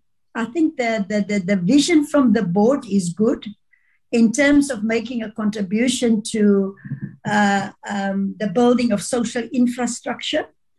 Uh, also, the uh, suggestion by Honorable Graham-Maré about um, maybe also including maintenance. It's a brilliant idea because uh, as the Department of Public Works and Infrastructure, we deal with at least, I mean, the number of complaints that we receive annually has increased from the previous year of 40,000 to last year of 70,000. Um, and, and so the facility management department of DPWI has never been able to separate the reactive uh, maintenance to the planned maintenance. So, and then also our, our failures, DPWI, to appoint a, uh, a full time deputy director general. That process has been going on for about 18 months. And finally, uh, last week, uh, the acting minister, Minister Nesi, uh, rejected the process and said we must start over. So we will take IDT hand in hand um, and, and, and, and let's get over the, uh, uh, the cabinet proposal and I will assist IDT to, to motivate for the funding. But that currently uh, is the situation we have to now change that perception of the, the past IDT and what happened there to convince uh, cabinet that we should try again and that um, we with the new board that we have on board that we can able to see how far we can take it uh, the so so the budget is of concern uh, for me. Uh, and, and as I say, uh, everything is subject uh, to, to the budget, uh, chairperson. So those are my comments on, um, on IDT. And then I, I can also submit to the committee the work that has been done by National Treasury GTAC uh, they did ask for some funding for phase two of, of the, the, the project. And, and that funding has not been approved yet by the department, but I think that's the least the least of my worries. So uh, the whole of IDT is it's, it's in a working progress in this turnaround strategy, uh, going to cabinet, going to national treasury, and I will request that uh, the portfolio committee give us about two months or even less than that so that we engage, especially on the financial issues with Treasury, and then come and give uh, the committee some feedback after that. Thank you, Honorable Chairperson. Thank you, Minister. Over to the entities. IDT first. Um, thank you very much, Chairperson. Um, good evening, um, Minister, um, and thank you very much for your input and comment. And um, Honorable Chair, I must um, agree that the Minister and the Department have been very supportive to what we have achieved up to so far. Um, and it has been through their support.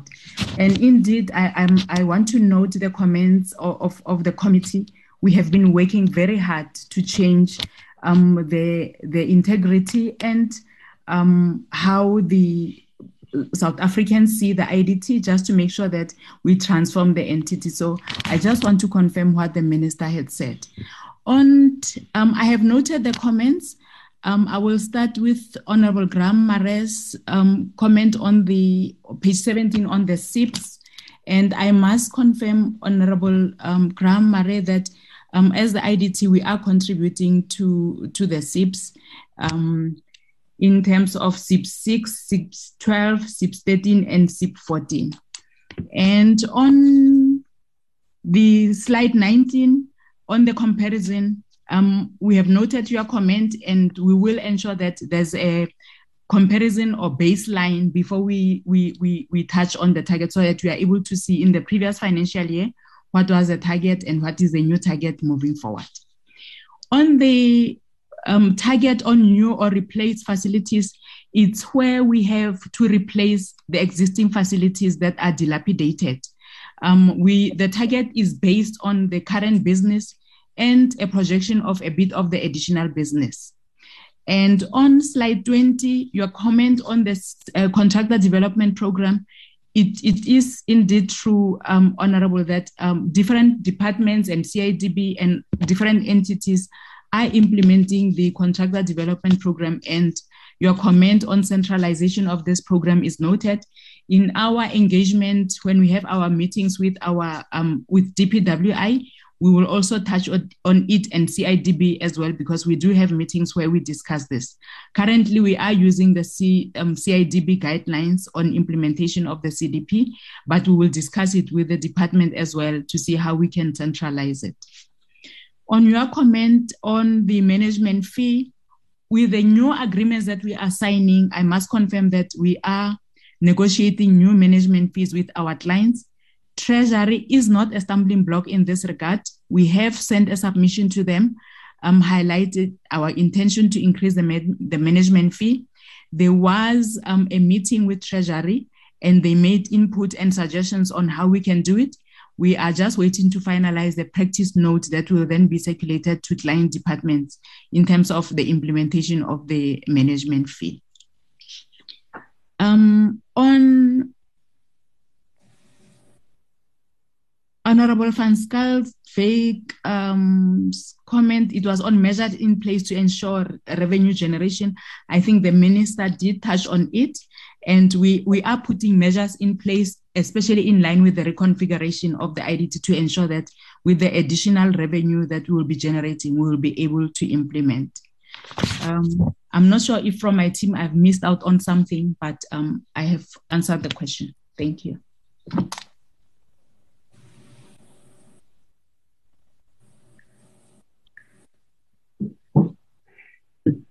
Any additions from the team? Uh, Chair, if, if I may, uh, it's the CFO of IDT. Okay, please. Um, I think there were two finance related questions, Chair. Uh, slide um, 25 with regard to travel expenditure. Um, just to clarify that uh, the 60% relates to 60% of total travel expenditure that was budgeted for uh, 6.9 million for travel for projects and then 4.6 million for travel for um, uh, uh, admin, administration. And then there was another question on slide uh, 25 related to the staff complement. Um, it indicates uh, 247 budgeted for staff complement. So it was asked why the figure is static over the, the, the, the, four years. The reason for that, Chair, is that um, Currently, we have uh, 203 employees. So uh, we plan on increasing the staff complement in order to deliver on the mandate of IDT.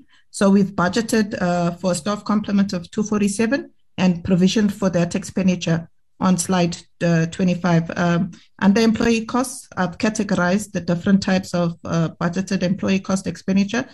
Uh, I've indicated current payroll budgeted for um, employee costs and then for new recruitments and then also for uh, program uh, managers as well. So um, if the, if you add the three together, it comes about 197 million, which is the total cost, including provision for new recruits, Chair. I think that's all uh, related to finance. Thank you, Chair. Agrement. Thank you, Chair. Uh, let me check through uh, the the, uh, the, technical questions and leave the difficult financial questions to the CEO. Right. Uh, from the the I, I, think the question raised by uh, Honorable Silisa uh, around the uh, products that are certified by Agrement. We do have several products, local and international products that are actually certified by Agrement.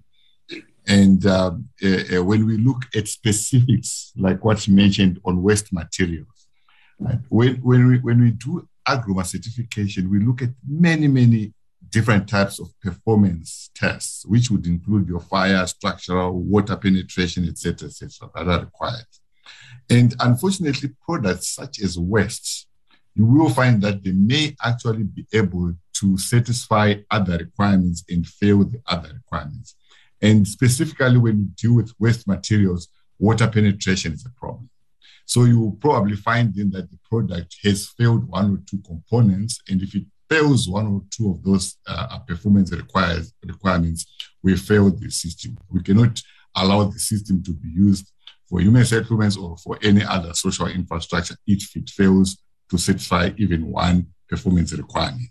But what we also do, because we have got limited budget, and those to conduct those tests is quite expensive because we need to throw those products into fire. We need to be able to go into the lab and do quite intensive uh, uh, tests.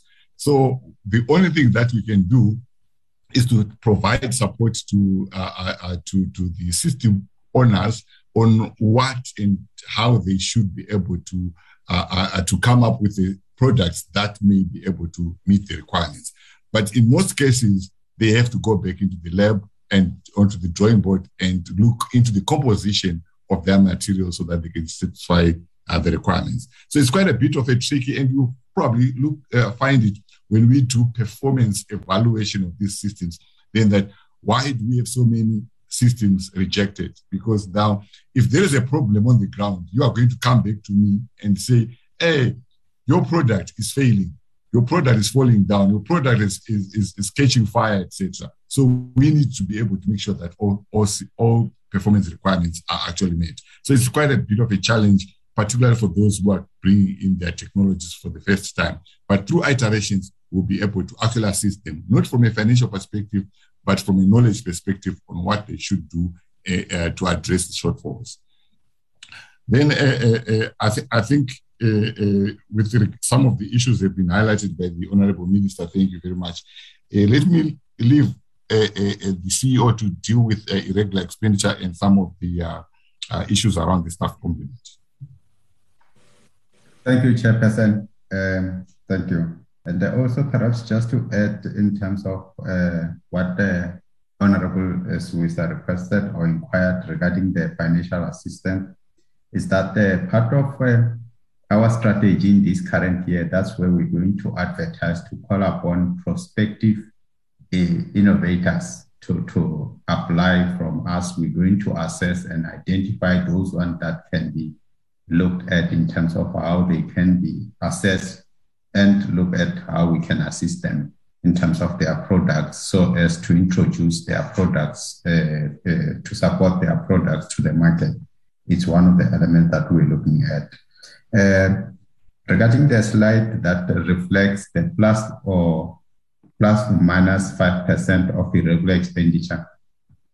We looked at the current experience in the previous years that we have incurred irregular expenditure, and in our plans, we incorporated the uh, element of error that there could be an irregular expenditure that we have in, we might incur that if we happen to incur such a irregular expenditure should not be more than four or five percent.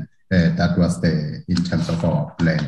So it was not to say we don't have confidence uh, in terms of our systems, but we do have, but our systems um, somehow it's got a risk that are not foolproof, and uh, we sometimes happen to incur those uh, irregular expenditure, which has been uh, in the case has been the case in the previous years. And we also uh, acknowledge in terms of uh, the improvement that we have made, yes, uh, in terms of the advertisements, and uh, we still got a, a, long way, and we are working on it. And um, to Honorable Hicklin, we, we, do have a, a, marketing strategy that has been approved, and we also share the, our marketing and communication strategy with the department. And that's where we started to implement the issue of the community radio stations the adverts and the, the TV will still be engaging with the, uh, the, the, other media platforms and also uh, social media platforms in terms of how we can um, broaden our footprint in terms of uh, uh, making our presence felt as Agrement and also what Agrement does. So it's some, some of the uh, challenge uh, uh, initiatives that we started looking at. Uh, in terms of uh, the, the 40% staff vacancy, yes, this is our long-term view in terms of the 60 percent staff. We are looking over a longer term to see at a fully uh, operational we should be having at a, we should be operating at 60 in terms of the human um, capital. But in a, a, short term, this is uh, we are facing. Uh, it will reflect in the current short term that we've got the 40% vacancy. But our plan is to fill those vacancies over a longer term period. As some, uh, to make sure that it doesn't reflect the vacancy as it is, we are going to freeze them so that it doesn't reflect the current vacancy at 40, but at a, a number that is manageable. And we are going to look at that so that then we, we manage those uh, expectations. Regarding the budget uh, that uh, shown to be overdrawn uh, compared to actual, it's because uh, the part that reflected to be overdrawn it's the contracts uh, element uh, of the cost of uh, employment that has been funded by the retention. But in terms of our current plans, our budget were uh, under uh, cost of personnel. It was not necessarily overdrawn. Even if we look at the current year in terms of the plan, it reflects 25, but the, that 25, it takes into account the contract uh, employee uh, which are four contract employee, which are funded by the funds that uh, are approved by the National Treasury outside the approved budget. So that, that's where it is. And part of that, it's being funded outside. So we consciously manage our personnel costs so that we are not necessarily overdrawn. Um, in terms of the the, the, the marketing, yes, uh, it is something that we continue to look at. We, we, we still uh, think that there's a room that uh, uh, we can improve in terms of our marketing because there's a lot that is happening, especially even taking the case of the two ladies. Because uh, I remember when we uh, read about them in the newspapers and so forth, and finally we met with them, by the way uh, when they were presenting their case to us, and we appreciated in the manner that they uh. But we also noted that before they came to us, they didn't know us, and, and that is the awareness that uh, we are owing to the public out there, and we are working on it.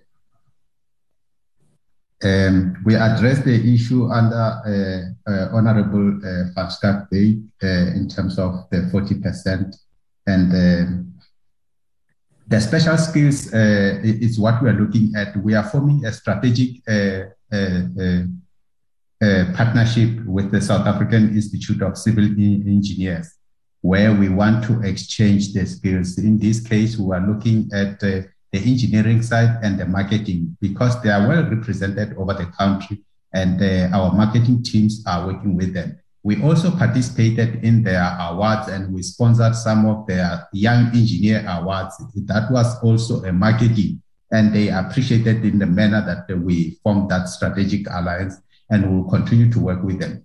Uh, what we want to see is that in their database, they've got the retired engineers that can indeed mentor our young engineers in terms of how they can improve uh, and they can be capacitated. And we're looking at that in terms of how we can enhance and uh, capacitate our current staff to operate at the specialist level. And uh, that is what we're currently working on. They are not the only one. We also will be looking at the other engineering disciplines that are under the CIDB to form that strategic alliance in terms of how our various engineers can be assisted Regarding the, the, the other vacant posts, uh, including the CEO, the position for the CEO has now been filled. It's only the report uh, came after.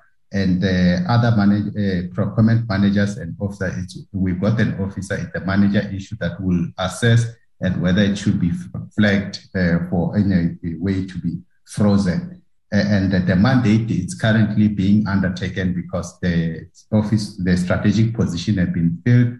But however, once the CEO position fell, and the, the CFO became vacant, and the, the interviews are scheduled next week to fill in because we want to make sure that the strategic uh, positions uh, shouldn't remain vacant for a very long time.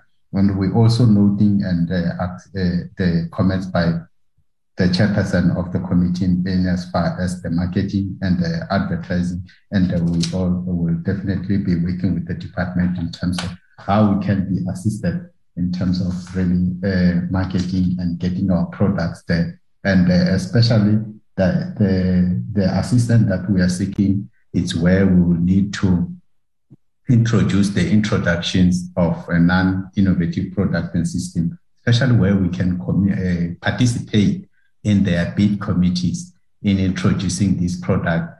That will definitely go a long way as Agrement because it's our quest to make sure that the, these products are introduced and uh, we also make an undertaking that in terms of our uh, mission is that we want to provide an assurance to the specifiers and the users of these innovative products that our products, the certified, ASA certified products are safe to use and to be utilized in those areas of human settlement. I thank you.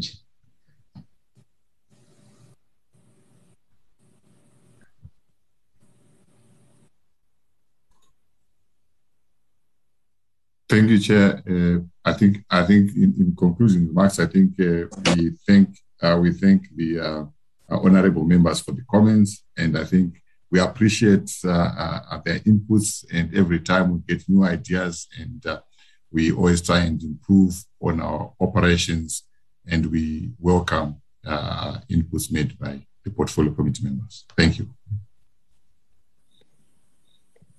Um, in the absence of any hands for follow-up questions, let me again um, add my voice in welcoming all the presentation, appreciating all the work that is clear that these two entities are, are doing. Uh, we are really happy with the direction that the IDT is taking. Uh, we hope that it won't fall into the trap of uh, the previous time. But also, uh, Minister, uh, in closing, especially with IDT, uh, we would really appreciate if the board and the new management would resolve. Remember, when we were saying that IDT must not be closed, we also said that there are employees there. So we must not be in a situation in which they are retrenched. We all know how unemployment is high in South Africa. And I understand that in the last few months, one of them passed on, the five that was um, uh, retrenched, but others were, were, were, were taken back. So if, if the, the board and the management should follow that up, one was in depression and all those things. We have been getting all those calls uh, from the from the employees of IDT. If if you the management and the board can follow all that up, I think Minister, I've been uh, talking with you on all those issues. We would really appreciate if you could conclude that uh, those people had skill and they had worked at IDT so they know. So what is mm. happening there, it, they would be valuable for the for the for the entity. We appreciate what is being done by Agrement. I think Agrement is our shining star in all these entities in terms of the performance when it comes to audit and in terms of these innovations. We really appreciate that it has taken this direction that it now markets and is advertised so that it is known that we have this gem in our country. Thank you again, Minister and your team. Thank you, honorable members, for your robust um, discussions. We will then on Friday uh, look at our report um, and, and then adopt that report on Friday. Honorable members, if there are any issues that you have noted and you feel that they may not be included in the report on Friday, you may then raise them uh, on, on Friday so that we adopt our report. So we will meet on Friday, honorable members. Thank you again. Uh, the meeting is adjourned. Thank you, Chair. Thank you so much. Thank you. Thank you, Chair, member. Thank you. Bye. Recording Bye. stopped. Yeah.